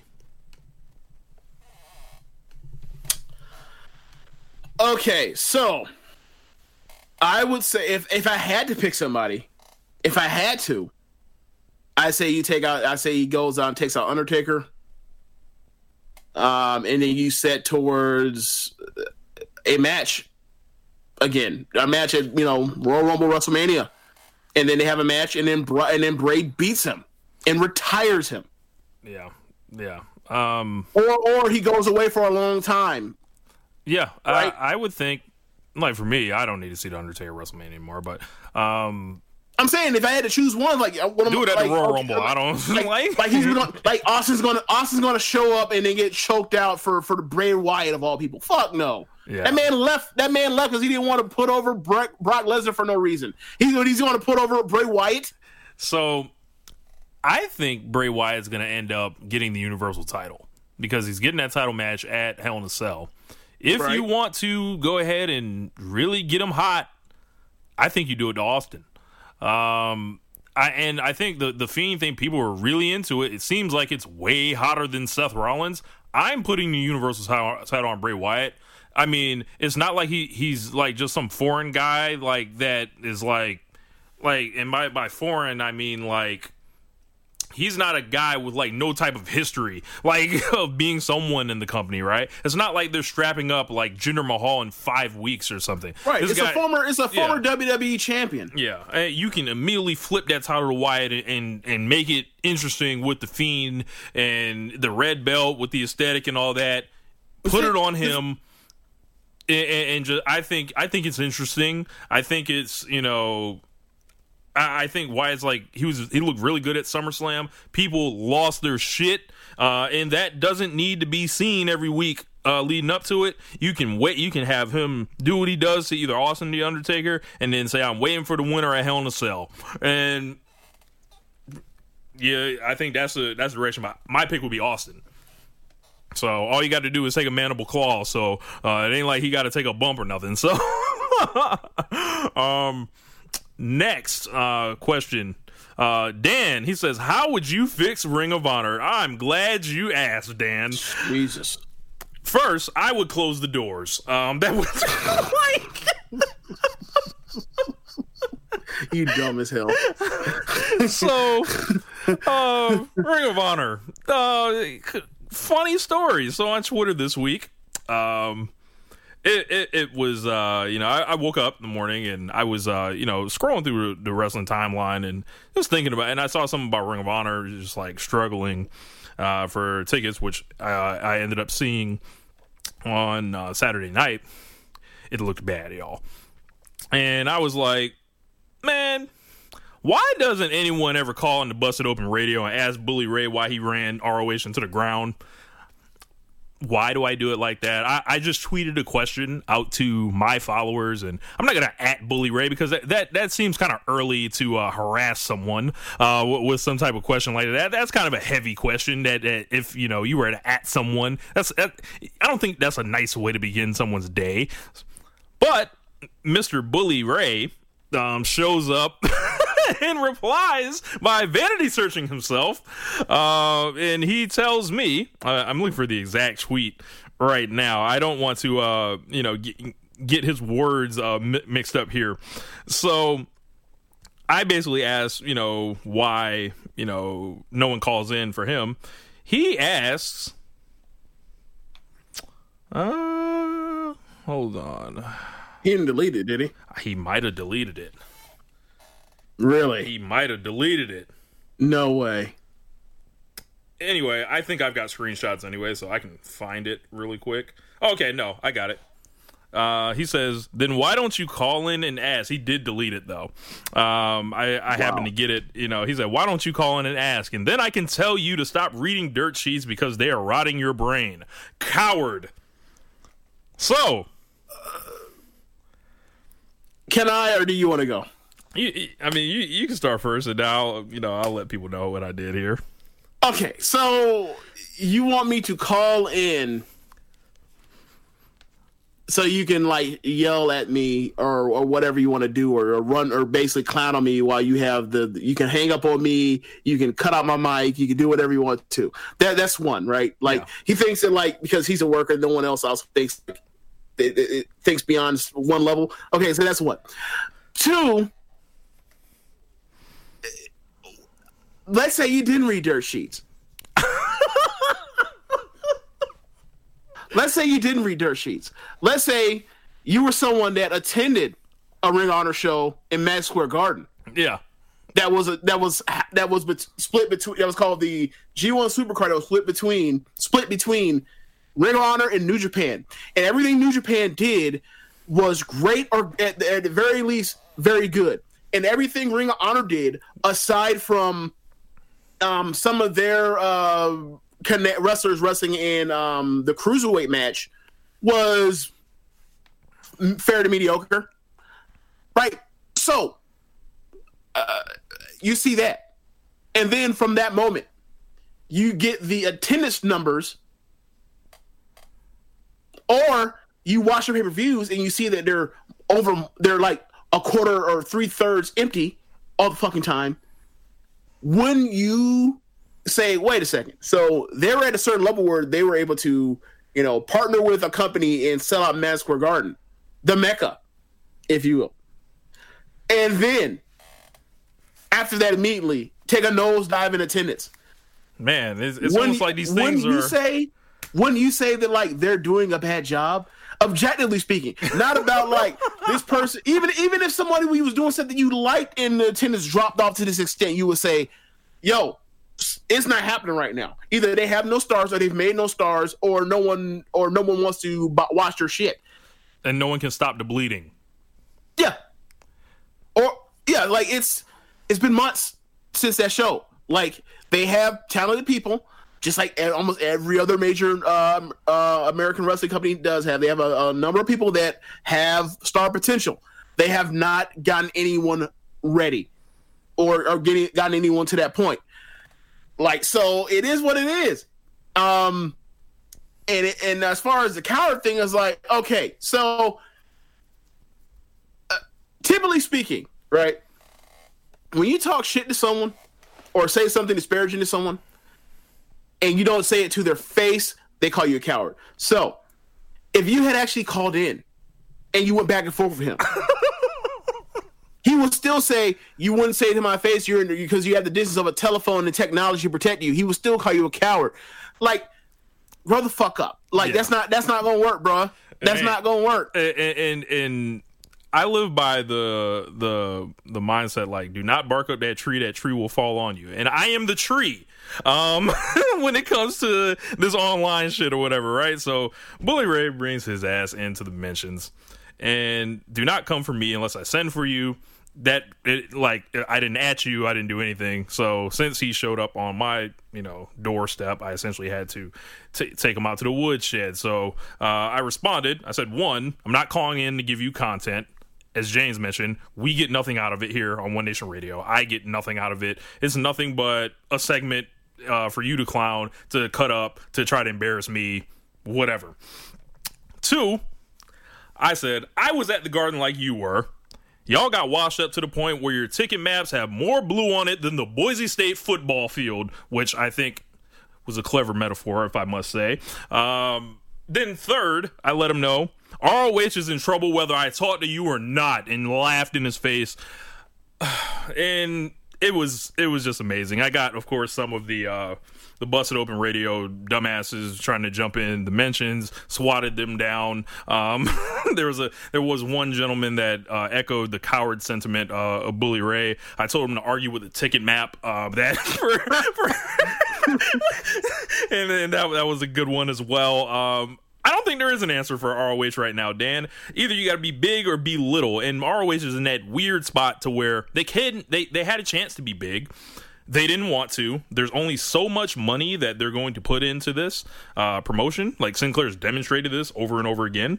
They are who they are, and I think they are going to be the landing spot for for the people that AEW and WWE and NXT don't want, which is like very few people.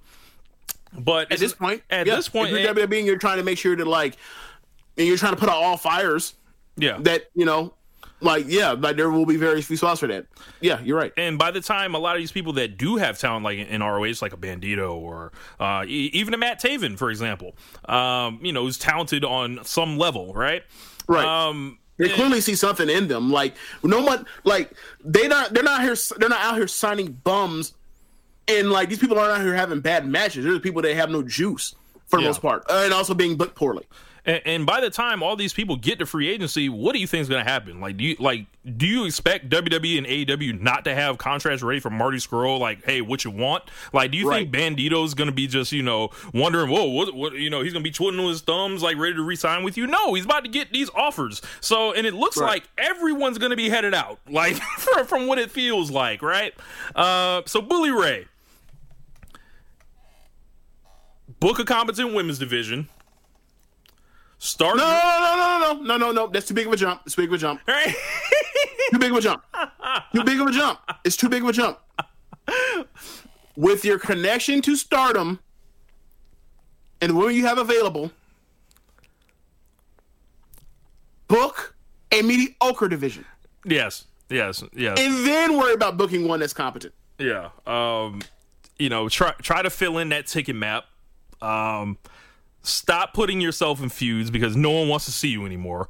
No, no, no. Um, he put himself. In, he didn't put himself in feuds, but he has to get people over. He didn't get flip over. He kept flip, he get whooping flips ass over and over and over and over and over. Even though that dude is is you know can do pre- pretty much anything in the ring, and all he is is just green and needs more more ring time. And they just beat his ass, beat his ass, beat his ass. And it's a dude that just literally got retired. They showed that he got retired by uh, more or less by WWE. I put him in the Hall of Fame, and he shows up and he just dominates and run, runs runs rough shot over flip for six months to a year. It's like, gee, I wonder why they didn't get guy getting over. That he couldn't beat up a guy that WWE has that the the big leagues has considered washed. you know, Because I get real heat. All right, yeah. Um, okay, I don't know. Like, that shit. That shit. Um, look, step your rap game up. he did he did I a lot of shit in the '90s that I'm that I'm you know I I've seen some. I think is some of the stuff he did was disgusting. Where for the, what he did, uh, but I'm looking at from my perspective and being in 2000, you know, being my being now with the benefit of hindsight. But flat out, him and Ring Honor, he ain't got a soul over. Not not with him working matches. No, now he hasn't gotten a soul over Ring Honor, and that's part of your job, right? Yeah. Um. So you got a lot of things to do before you hop in my mentions about Ring of Honor, sir. Um. so. Yeah, man. I, yeah, I I I had a fun day about four days ago uh, handling him and you know several other folks. So, uh, you know, Oh, yeah. I just wonder. it- oh, oh. and also the, the shit when people were talking to you because I saw it with uh, the the part about well he did lose the elite. What the fuck's that mean? I mean, like that's no no that's true that's fair right that's true and that's fair. Marty Scurll's still there. When he, Marty Scurll's there is still there. What happened? What's what's the excuse for that one? Yeah, Oh, I ain't okay. got nothing on that. All right. Um, you know, I, I just hope that Bully Ray can can bear the responsibility of selling like 200 tickets to a show uh, in a particular be- weekend. T- to be fair, that show that you that you uh, showed me recently, it looked like about 300 people. Okay. It's You know, still so- it's still way below what it should be, but it, it looked like about 300 people. So so so work on getting back to 500 first, bully. Um, you know, you know, work on Yeah. not bringing fans in the back. Work work on trying to be work on being able uh to outdraw Stardom. Stardom is a Stardom is a women's promotion that has to deal with sexism. It has to deal with the fact that it is is a, a, a smaller uh, marketplace to try to push for because there's like what 60 million people in in uh, Japan as opposed to 300 million people in America. Like, and somehow, without fail, every single show they they they they, they do more, especially the pay per views. Korakuen, they are at uh for, for Stardom, they are doing anywhere from like nine er, high eight hundreds to a thousand people every Korakuen show they do. What was the last pay per view that that uh that Ring Honor did that uh that did a thousand? Was it Madison Square Garden? They just had that Summer Showdown pay per view, but uh, I don't. Yeah, I didn't do. They didn't do a thousand. They did less. That probably did less than the uh, best in the world did. Yeah, yeah, it's it's really bad for them, uh, y'all. So Yeah.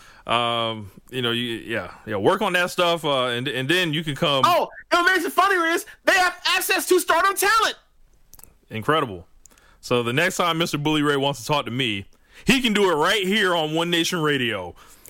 Not on Busted Open, not with Mark Henry, not with Dave LaGreca, uh, you know, you know, telling you how much of a genius you are.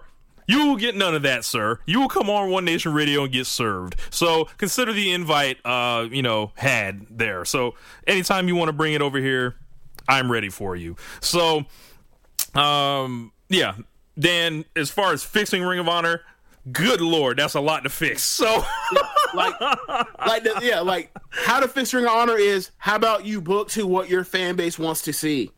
The like that's a, that's the simplest, most broad term I could I could do it. Like they're trying to book for for for a audience that doesn't exist that they don't have, and will never come and will never come back. You need to book for people you have, and hopefully, like that grows in numbers. this is not Bryan Danielson's Ring of Honor. This is not CM Punk's Ring of Honor. This is not Tyler Black's Ring of Honor. This is not Nigel McGuinness's Ring of Honor. This is not And- Austin Aries' Ring of Honor. People are coming to see the work rate. People are not coming to see you get heat. Yeah.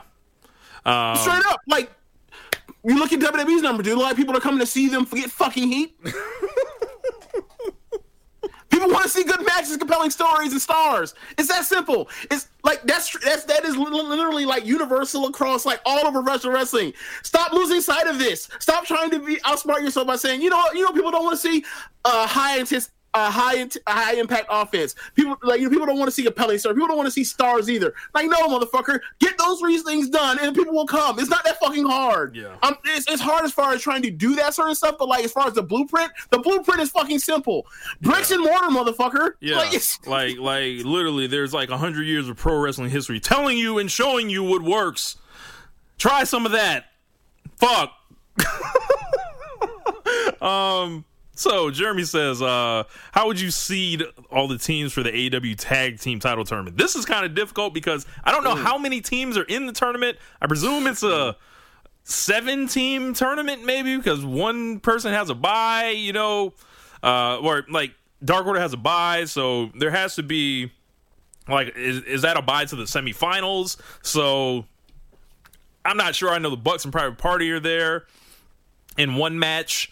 Um, I, I'm not really sure on this one, Jeremy. I'll have to like I'll have to uh, you know write down the teams uh, or, or or figure that out and see what they got because you know, of course we got best friends. We've got um the Bucks. they have so many tag teams. Yeah, Private Party. We've got Santana Ortiz, uh, Lucha Brothers. That's five right there. So, um, I, I would I would do another big match on the first round. Uh, you can do best friends in um, and LAX for you know or Santana Ortiz uh, to give them a win. I. I, I'm really conflicted on who should win here. I'm still thinking the Bucks should win the tag team tournament here, but Um. Well, one. If you're talking about seeding, like I'm assuming one of the seeds in the first round has to be um Private Party versus uh, Evans and Helico, right? Nah, Private Party and the Bucks are facing each other in the first round. Okay, so what is the what was the whole part about them turning heel on uh on on Private Party then at the last show? Like, how are they going to get to that? They have to pay that off, or you, or let me phrase it: a good show would pay that off. Yeah. Um I don't know. Like maybe it's a situation where, you know, they end up facing each other later on, but yeah. I, I, I you know, so uh I, I'm not really sure about that one, Jeremy. So we'll have to see what they do. Uh, Nicholas Guerrero has a question. He said, uh, with Smiley Kylie, Kylie Ray having to retire, who do you think will be the big women's babyface in AEW going forward? Um, right now, if you had to ask me, I'd probably say it's Britt, right? Like That's what Britt I is going. Sorry. That's what I would think. I mean, like it seemed like they were pushing her as like they didn't know what they were going to do with her yet, but now that Kylie's out the picture and like uh, there's clearly something that they're headed towards with her and B. Like it seems like she's to be positioned to be the top babyface. Like, I mean, in I mean, for the the title match is to be Riho, you know, fighting for her life against a monster, but um I don't know. I, I don't know how much. I don't know how far they can go in with the Joshi stuff. If one, they're not actually going to do Joshi in the way that like would actually get over to his best uh, uh, at at an optimal level, and also like if they're not going to figure out a way to get them to you get them to like buy into them emotionally as opposed to just the aesthetic. Um, outside of oh my god, like these this person is, is like you know is so desperate to win in the ring, like they have to get beyond just that. Like you have to find a way to to, to um, reach a larger audience in a way that like we wish that you know they would handle it better with like Asuka or Kairi Sane on the main roster. Yeah. Uh, it looks like it's going to be Britt. Uh, I wouldn't be shocked if it was. Um, I don't know, man. Yeah, it, it's looking like Britt, like like like pretty handily. Yeah, and like another thing is we gotta we gotta we kind of gotta see what the roster actually is, as opposed to like we saw that battle royal, so like we saw names, we don't know who's actually for sure Yeah, signed who- and who who's was just there for do you know who was there for a date. Like I think you know I think you know they need to they need to like kind of like get that rolled out like in the next coming weeks. Spe- well, you know first need to find out a name for the fucking show, and then after that like they need to find figure out like all right, who do we actually have here, and how do we like let the people know that so they can like now try to you know get interested I in, would in our product. I, I would and what we have definitely be bring. trying to bring in Mercedes Martinez, lock her up quick. Um, I think you also uh, you're going to want to look at Tennille Dashwood if that's uh, an option. Yep. Um, and you know, whenever Tessa's deal comes up, I think you th- you make her say no. So Yeah, yeah, so you, you throw a bag at Tessa Blanchard uh, to come on in. Um, let's see, and we got another question here. As I will stall, stall, stall, stall, stall. but um, yeah, man. Thank you guys for listening to the show. Uh, as often as you do, the numbers looking awesome. Um, you know, I clicked out of my questions menu here, so I'm just Oh, you fucked up. filibustering here. Uh, you know, before you know, You know, good. You know, good thing this is live TV and not something or live radio and not something you can just pause and come back and find. Right? Yeah, you you, know. just, you just want to fill the air. Yeah, All right, cool. fill the air. Uh, you know, save save a little bit on the editing. I can just you know chop this, Save on the this editing, up you know, save like on the time. click, drag, cut, or click, drag, delete, and then press pl- and then press record and play again. Right? Um, so the next question, um, uh, out from, or and I wanted to mention something quick about the Kay Lee Ray thing. Um, something, something's up. No one wants to say anything. Um, it's really weird the way Tony Khan took that question, and I don't know. I never heard. I never heard the question. Okay, so like when Sean Ross Sapp basically asked like, "Hey, what's up with Kay Lee Ray?" and he was like, "You know, there was a release, it was amicable," and he just looked very uncomfortable when he was saying it. Whatever this is, the story eventually will be out one day, and if it's a story that needs to be told, I think people should tell it and report on it. I'm not here for this, you know, this this weird overprotection of Kay Lee Ray that's going on in some circles. Um, you know, eh, with due respect to her privacy or anything like that, it, because you know, hearing about that line, you know, from the company and everything like that is like, I don't know, man. It it it that that kind of language makes the mind go a lot of ways. So if there was some type of like health malpractice, if there was something else, you know, that that went on or anything like that, we're waiting. Like I, I don't know what happened. Maybe it's an injury. Maybe it's like she decided she didn't want to be there. Whatever happened, she's not there anymore. Uh, but it looked really funny uh, I, when when uh, Tony Khan was asked about it. So. Um, so, last question from Alistair Gray He says, "Do titles mean anything anymore?" Depends on what. Sh- depends on where you're talking. Yeah, depends on exactly uh, what James said. I think it depends on you know where you know what promotion you're talking about because if you're talking about the IWGP title, that means something. Um, right. if like you- if you're talking about the IWGP title, that matters. Like the cruiserweight title, the IWGP cruiserweight title, that matters. The Stardom white belt matters. yeah. right? Like it, it, it truly depends. Like the NXT championship matters. Uh, the the NXT women's championship matters. The NXT tag team titles matter. Like it, it, it you know, like it it, mat- it depends on what we're, we're really talking about. Absolutely. Um, so. I don't know. I don't know what he where he was getting at, or if he was this was leading questions that Joe asked. But like, honestly, it comes down to the promotion and how well they protect the titles. Because titles always have a chance to mean something.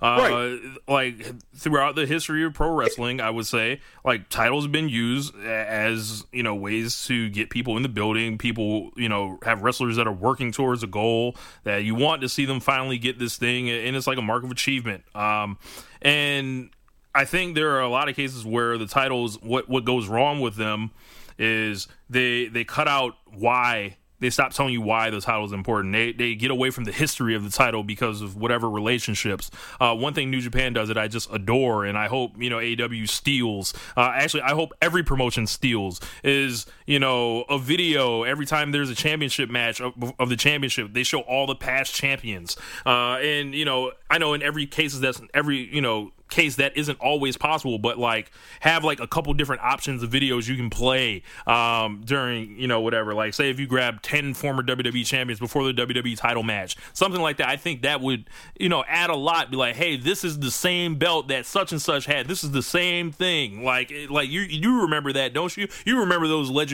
champions those good times these guys well that's going on now and I think it's a reluctance to embrace history uh, because you know, even though, you know, in WWE's case, they control the history, but they control the history. Like, it's like they know the history. Like, there's only certain ways they want to frame their history, I feel like.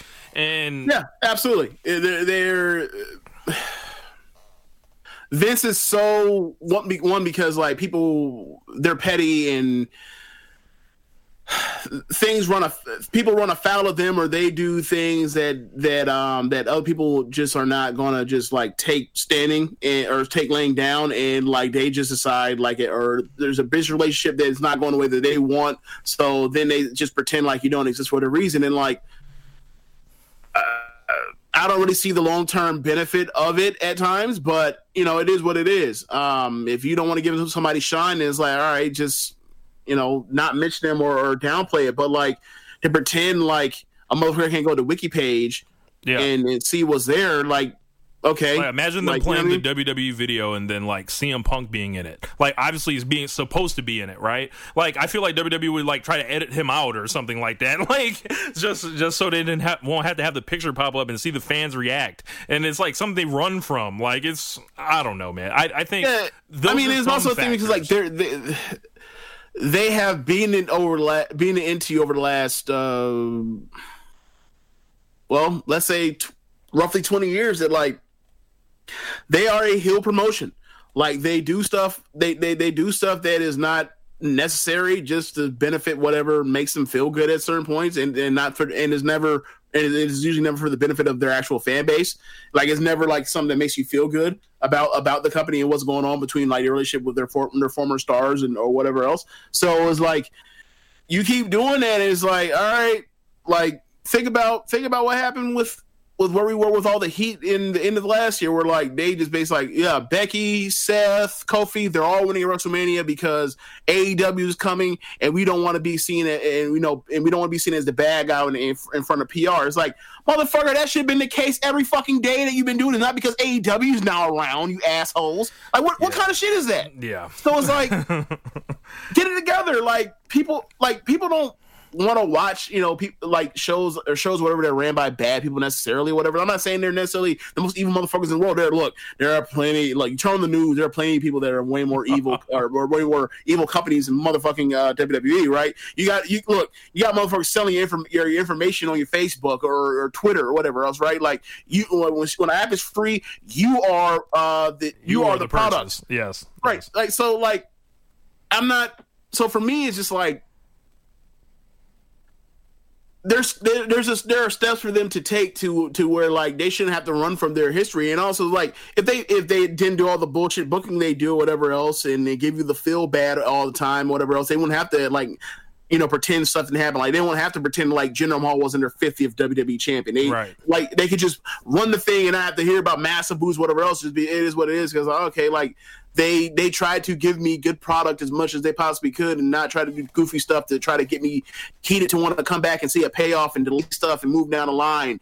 Like it's it's you know like there's a clear difference between the way certain people book and then like you look and you just post that with like the history of like American booking, right? And it's like a lot of that garbage and stuff that like it's not just WWE, but it's like they're the only one left standing, so like they bear the brunt of all of that stuff, and they also the do it like yeah. So it's and and they and they do it without knowing that someone else is doing it because I don't know how, uh, how much WCW Vince McMahon was actually watching. Like he doesn't know he's making like some of the Right, but know, that doesn't mean that. Or right, but at the same time, doesn't mean that like, all right, like let's not fa- false advertise every fucking week on social media and then Yeah. pretend like you know people don't know what the deal is here, and then like wonder why your your your your turnout is down. You know, and, and, like I, and I think oh, they they fucking with people. and, and I think they they missed up with Brock like too much in one direction to where it was like I don't care about that Universal title anymore. It's like yo, you will just throw it off of TV for months at a time, and it's like I don't care. Like when I when I see that belt, it's like I don't give a fuck. I, I just don't Right. like. And, and it's a made up title that they pulled out of thin air a couple years ago anyway. So it's like, yeah, like yep. Like if it was if this was if this was Brock that had the long title run and it was Brock that was like two let's say before before he beat the Undertaker yeah, before he broke the streak, if that was that Brock that was out here holding the belt forever, it was like that's cool because like, I know every time he shows up, it's going to be on. Like it sucks that there's not a champion every single week, and like what the fuck are these people, these goofs actually fighting for? But at the end of the day, you will still say. I know I'm gonna get my money's worth whenever Brock Lesnar uh, brings his ass out here for a pay per view match, as opposed to it's gonna be some shenanigans where you split some fucker's head open legitimately, even though they're you know blood and guts. Now, now, so you know, or it's just a, it's just a glorified squash match. yeah. Or, or it's just like a, a part timer prop like that that Yeah. that happened. Yeah. It's That too. there's there's a lot of like ways that like I think that you know can mess titles up. A lot of stuff is chicken and egg with, with WWE, right? Like a lot of stuff is like, well, are they any more guilty than other like previous North American or North or American promotions or North American promotions where like you know there's rough bumps in like every other fucking like AAA match, but Yeah. You know, you just- WCW like, 2000 changing the belt like 35 times and right, you know and you're just like, like. Yeah, you're just like, what's chicken and egg here? And like, like I, they're not all to blame, but they definitely have responsibility in like the, what their lot in life is right now. And then like contrast like you know the the last time Brock had the belt to AJ Styles like and you treat him like a second class champion even though you're putting the, this guy out there for a year with the title. Anybody would think like oh a year title reign that must have been awesome and it wasn't bad but it wasn't like great either because they Right. treated him they put him in the middle of the show they made his feuds last forever they just like it was not this should have been AJ Styles running through motherfuckers, displaying why he's the best that you have in this company with that belt. They never gave him the main event. Like they they literally just like Right, because on a what they, because, like because they're trying to establish the red belt so hard that they've they they intercontinental championshiped their WWE title. Yeah, you say that. I, I wouldn't disagree. Um, I mean, there's also the whole situation where, like, look, ultimately, all this comes back to is bad booking as far as, like, they don't, wins and losses don't matter. It's 50 50 booking. So, therefore, like, wins don't propel you in the way that they should if everything mattered. So, like, you know, like you look at the Cody thing from WWE perspective, it's like, okay, so Cody is VP and EVP, and like he's not getting title shot, uh, the next title shot. Oh, look at that, right? As opposed to like, okay, so when's the losses mattered.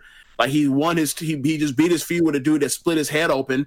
Um, before that, he won, you know, what was then at that point, or one of the greatest matches in uh, AEW history, short, short history, very short history.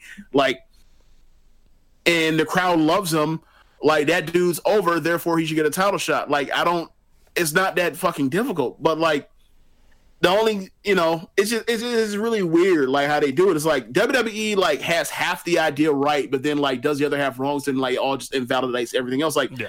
if there was a, if there was a consistent through point of how they do like their match uh, their booking where they book like you know programs short term programs on TV or whatever else like they absolutely get it to where like who's the next number one contender? Okay this person because he's been on a win streak or or whatever else. They don't do that like in the way they used to. Like last time they really did and did it well was like what Ryback and CM Punk right?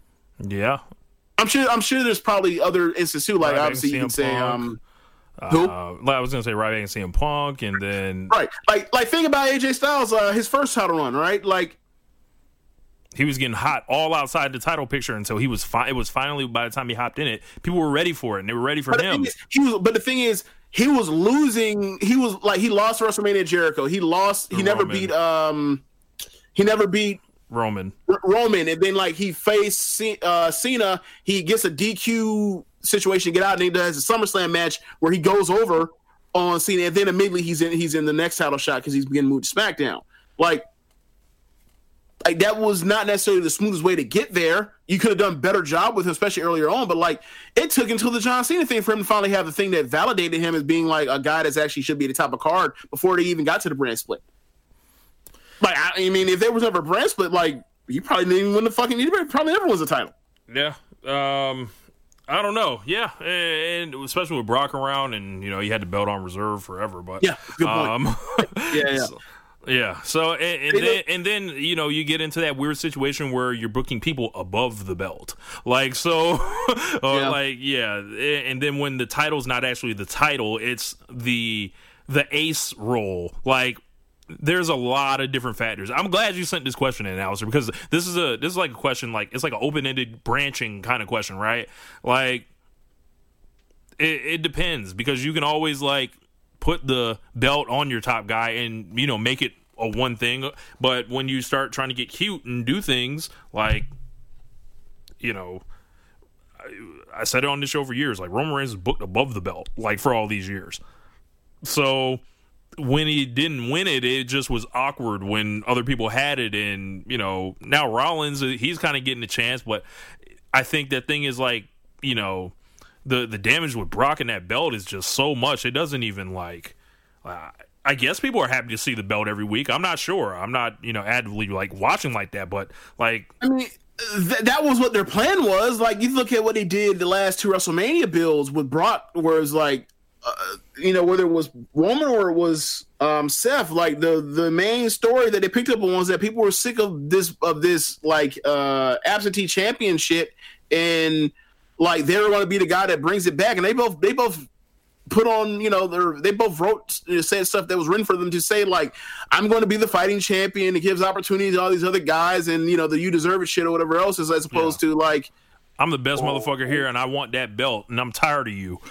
yeah. I mean, and like there there was some of that, but like you know, like the I don't want to I don't really Yeah, yeah. relitigate fucking WrestleMania 35, 34 again with the what they did to Roman, but like it just so much of that was so like not what people wanted. Like we want to like there was like that was something that like the some of they did was like that would have made for a good promo for one week, not like base that around the whole fucking program. Is like, oh, you don't show up. Like they made that the whole thing is Brock don't show up. It's like, okay, how many times are we gonna do that now?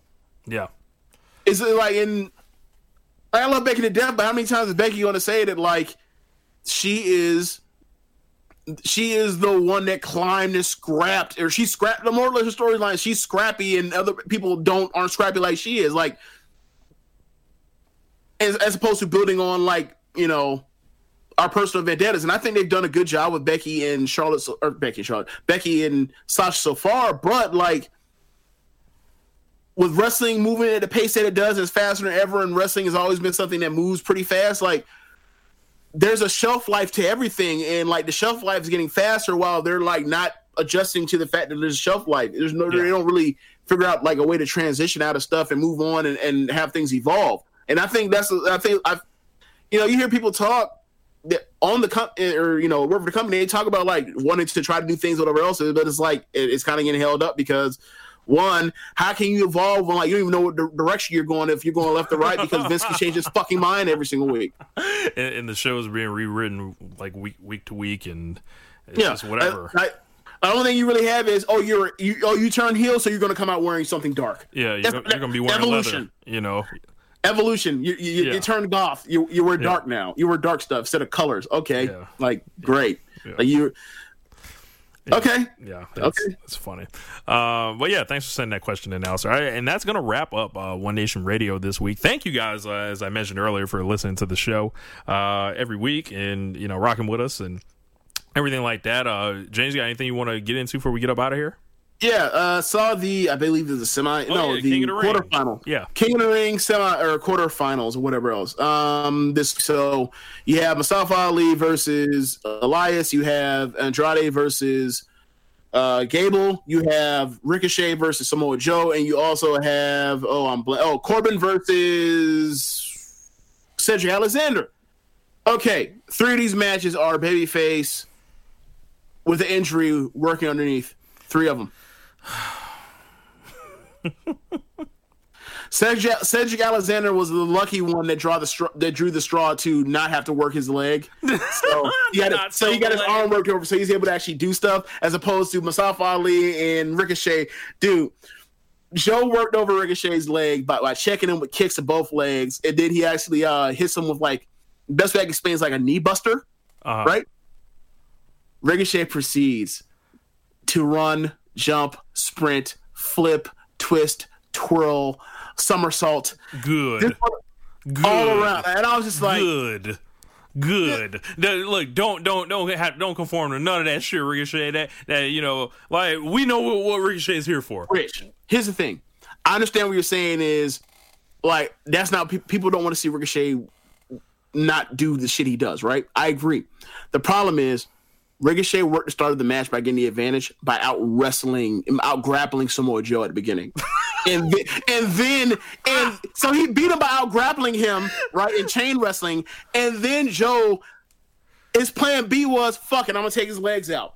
And then they start, and then he started doing all the jumpy, flippy shit. And I was like, God damn it, I can't, I can't escape it. And this was after, because I watched these matches today after getting recommendations about how good the show, the match were. And I've been watching all the, um, all the King of the Ring stuff because the good King of the Ring stuff, a lot of people think like this is the best King of the Ring ever, Uh-huh. right? So, at least from bell to bell uh, prospect or uh, standpoint. Yeah. So before that, I caught up on because you know Stardom. You heard the whole I, whole ordeal with them putting up these shows late and, and like whether or not like the subtitles and all of this stuff. So I actually finally got around to watching um, the show that had the bad subtitles, which they actually uh, re-put up and took away the subtitles that the bad subtitles. They just have it blank. We just like you don't know what they're saying. So anyway, I'm watching that and I watch Arisa versus Natsuko Tora, and that whole match is.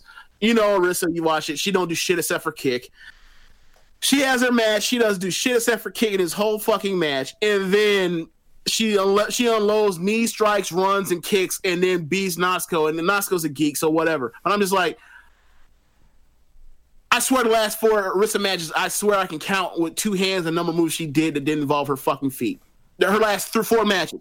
So I go from that to watching, and the match was good. So I go from that to watching King of the Ring, and I see that that Ricochet does that. I'm like, get the fuck out of here.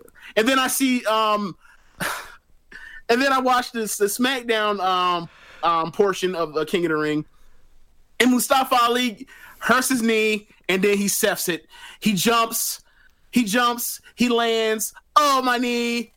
And I'm just like, I'm over this shit. Like, Why do they never do this with like Bobby Roode or Dolph Ziggler or, or someone like that's spectacular? They yeah, someone that's grounded, right? Like Or, they better only they only take spectacular motherfuckers and make them spell and sell the leg. Like I don't. or or better yet, why don't you do it better and, and build it into like, wow, this dude's really overcoming his injuries and fighting through and gunning through. Like Cedric got okay. Like when's the All right. last time Roman no, no, Reigns no. had to sell the leg? Oh, Like, Wait, who? like when's the last time Roman Reigns had to sell the leg? He doesn't really do leg selling. What he um what he his like in some of his big matches that I remember recall is like for example, Fastlane 2015. He sold the hernia injury he had. And, you know, like Brock will, you know, will have eventually like the diverticulitis pops back Stomach. up on him from time to time, right? Like, so that's how they get around from it, right? It's like they sell the torso. They had Rousey sell bad ribs against Alexa Bliss uh last summer, last fall. So yeah. Th- look, those matches are all better than like, oh, I'm gonna run and I look, I am I am a fucking gymnast or whatever else. I get my leg hurt and then I'm going to be hurting and I'm going to continue to do the same thing and hurt my leg over and over or not selling at all or kick, throw strikes, kicks, whatever. Uh, but my my thing is. If you do it like okay, so perfect example of like, well, James, how else you gonna have a, a really good match if if you just don't move or whatever else? All right, well, I would suggest that you turn you tune into what was the G one date? The G one Dallas date was that uh June Sixth. early June or July July sixth. sorry. July sixth. Yeah. It, turn go New Japan World July sixth. Kota Ibushi versus Kenta. Kota Ibushi goes for a planche over the top rope, lands on the floor, tweaks his ankle. He then proceeds to wrestle for the next, I don't know, 10 minutes of top notch wrestling with barely doing any move because he legitimately hurt his ankle. Copy that. Do it like that. It's not that hard. Or watch a Hiroshi Tanahashi match when uh, once he gets a, his knee tweaked one damn time, and they talk about the bone on bone cartilage, and like you'll see him, he'll go, he'll someone will try to whip him to the ropes and will just fall because my knee fucking hurts. I can't do anything. All I can do is basically just stand on my feet and fight and fight and fight. Yep. He has better match consistency than everybody else on main roster in. WWE. Well, he, while well, while he doing this, this version of a match all the time. Yeah. There- look, I can watch Hiroshi Tanahashi Tanahashi match, and I can tell you what he's going to do. He's going to drag a screw leg whip you. He is going to then chain wrestle you. He is then at some point going to do something to where or a high fly flow or something to where he's going to tweak his knee, and then he's going to what, do what I just said, where he's go, not He's going gonna be stationary, not move at all, and then he's going to slap the shit out of you, and then from there it's It's all awesome to the finish. Yeah. That's every Hiroshi Tanahashi big, or big match this year. Look, I understand he's one of the greatest wrestlers of all time. Yeah. But, but More people should try to do that. more Like, people should try to do stuff like that. I'm not saying every match needs to be a uh, Tanahashi match, but focus on the moves that you have. That like if you if you're something somebody spectacular that can showcase like what can I do when I don't have all this at my disposal? What can I do to basically like show that I'm a I, I have heart and I'm smart and I can adapt to situations, not just oh well they. You know, like they always say about the Patriots in theory, when they try to blow the Patriots by how great they are, is like they make sure that you play uh, with your offhand, right? Like if you're a great passing team, they make sure that all you do is run during a playoff game, that sort of thing. All right, like how come nobody else is like showing that how to overcome that or work from in that situation? Always, oh well, they took away the shit that's supposed to like be my bread and butter, but I'm just gonna go ahead and do it any damn way. Like that always pulls me out the match. I'm always like, what's going on here? And this isn't just a WWE problem. Like this is this is a lot of different places. But like when WWE does three fucking matches for the same tournament in the same round on to back nights doing is like, yo, this just stands out. That's Yeah. all I had. That's all I had. awesome, man. All, all four mat all four matches were good. Yeah. Uh, sounds sounds like it. So, um, uh, so the semifinals. It looks like there's a triple threat match set up with, which makes absolutely no fucking sense, by the way. Check this out, Rich. Check this out. If this was the Bro, King of the Ring, 1993, Check this out, Rich. Corbin advances. Samoa Joe versus Ricochet. They had the same match I had laid out to you where he does all the all the shit, right? Joe gets him um basically planted on the top rope, um, almost in like a back suplex position, yep, and then Joe slaps on his choke. So he's in the rope, so there's no there's no fear of a of a tap out or whatever else. Ricochet, like I said, he worked over his legs the whole time. Ricochet used the post to push off the flip down uh, for the, so, so they could fall, and then they both covered each other. And I'm like, even the finish involved him using his fucking feet when they're hurt to, uh, to get to this. I'm like, yeah, I can't. I, I I'm I love you, Ricochet, but damn, like, where's the quality control to say like, yeah, bro, like this, like this don't really, no, no, no. There is well, then again, there is no quality control probably at this point. yeah, Like this does what he wants, yeah. and that's fine. He owns it, but like, So, look, so it was a draw, right? Like a It was a con- draw. and, and instead of both of these motherfuckers being out, they're both like advancing. yes, in what fucking company does so, like someone like a draw a no contest? If it was a double count out, would it would have just been the same result or like like what's the deal? Like they both lost. I'm, I'm James. assuming in that situation. I'm assuming in that situation, they uh depending on the booker, either you go in that situation of double count, out, you either go with you restart the match or um y'all both eliminated. date. No, no, either you restart the match for a later date or right now, right then, or or the other person on the other side of, of that bracket Gets a bye. just advances. Yeah, right, Like I would think They- Corbin would just advance, but right. WWE is rewriting, you know, yeah. So both motherfuckers lost, so they both move on. So um, we Yeah. had we had um, Like, look, and they did, and they did this to a heel. They did this to Corbin, who's a heel. Like they, they, they fucked the heel. Yeah, The Hill just went. I'm not gonna do Steiner math. I promise you, I'm not. The Hill went from a 50-50 chance of winning to a 33 and one third chance of winning. But that, that's as far as I'm going. with- That's as far as I'm going with the Steiner math. But they fucked the Hill. and it's like, what? What even is this? So What even is on the other side, we've got Elias and Chad Gable. Is it in the semifinals? Yes. Yes. So um, hopefully, uh, you know, Chad Gable can move on. My, I my know, Ricochet man. Andrade final no longer exists, so I, fuck, I, don't know. I, I don't know, man. Like you, do you really run the risk of putting Elias in a pay per view match for for something that matters? fuck no. All right, then. So you so that means you think, and also like Gable's getting over. Shocker! Like a, a guy that's that's always been creative, getting over while wrestling is getting over while in a wrestling tournament. Boy, it, it, it's like a guy a couple weeks ago on this show uh, said something about Gable, you know, and Yeah, you know he, he could he could actually you know do something for you, you know. Um, yeah. So, um, that was the best match of the four um from this week, right? So, it, Gable. So my thing is Gable advances. So that means like that means Corbin is actually going to be a real threat. to Corbin's going to win this shit, or, or not win it, but like Corbin's going to be in the final. that's what it sounds like.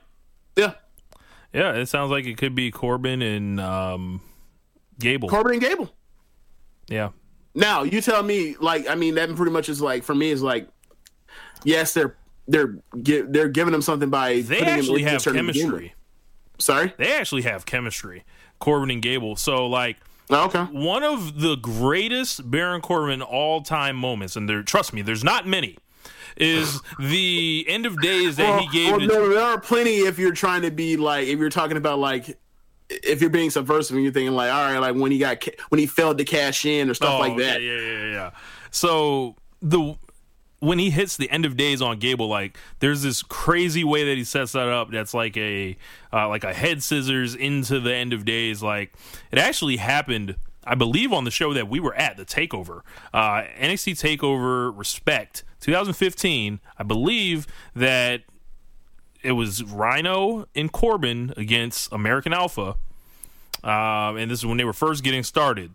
And the finish is Corbin doing that crazy ass end of days to Gable, and it was nuts. So maybe like they're gonna be having this final match for just one spot. So I hope I see it. So Oh yeah, so and- but- yeah, and also like uh, another thing about maybe he can is- kick out of the end of days. Maybe that can do something for him because no one ever kicks out of the end of days. Is that true? Yeah, that's the thing. Oh, okay. Well, wait, didn't Seth kick out of that eventually, like during this summer? No. I don't think he did. Oh, okay. Yeah, man. I just uh, they're gonna. I mean, they're gonna do Corbin or whatever else. Like they can do it. Like I mean, but uh, King Corbin, like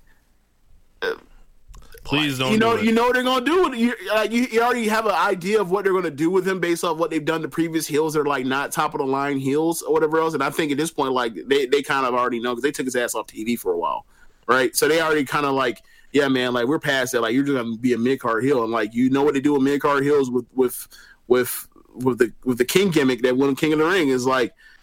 If that's where they're gonna slot him now, all right, fine, whatever. Christ. Um, but like they could actually propel, um, they could propel Gable to being like, all right, like let's put him in the Intercontinental Championship mix or whatever else. Like let's try to make a new, like let's try to aim for ne- the next Daniel Bryan, that sort of thing. Even though we still have Daniel Bryan, you know, like that that could be something they could do. Um, I don't know which way they go with it, but like. I just I have a hard time believing they're actually going to really go ahead with this Ricochet thing after they decide to do this because like him overcoming two heels um to win the triple threat match to get to the final and then face Elias is like so you're going to put him over by like having him fight a dude that is going to have a bad that, that's going to like going to be the worst guy the worst heel he's going to face throughout the whole tournament like that sounds like hustling backwards to me Yeah, uh, after beating McIntyre and you know shit like that. So Yeah, go, yeah. Beat McIntyre, face Samoa Joe, face Samoa Joe, and Baron Corbin, and you know Baron Corbin is, comes through when he actually doesn't get the chance to throw on chin locks in triple threat matches. Like, and then you say, "Oh yeah, now Elias." Like what? yeah, so That- that- wh- whichever that way they go, sound like something they do. That I mean, This is my promotion. I just do the face versus face match and, and be like, hey, y'all got 15 minutes. Y'all go, uh, y'all go kill it. 15 minutes for Gable and Ricochet. Yeah, I mean, one could one could dream. yeah, I look. I I, I have to see it to believe it, though. yeah. But let's get the fuck out of here. We're over two hours at this point. So, Wow, really? um, yeah, make sure you guys are rating and reviewing us on whatever uh, you're listening to, is iTunes, uh, Podbean, whatever. Um, make sure you guys are checking out uh, One Nation Radio here on Sundays. Uh, Tuesdays, we got Keeping It Strong Style with Jeremy and Josh. I believe Josh will be returning this week. I will not be doing back to back duty on Keeping It Strong Style this week because I have watched none of the Road to Destruction. So, um, Uh, every Wednesday we got the Ricky and Clive Wrestling Show. Every other Wednesday we've got Grown Men Watch This Shit. Uh, we got Get in the Ring with Danny and Beast Mike. And then on Saturdays, All Things Elite with Floyd Johnson, sometimes Amy, sometimes Tiffany. So uh, for James, it's time to get the fuck up out of here. And we'll holler at y'all next week. Later. Peace.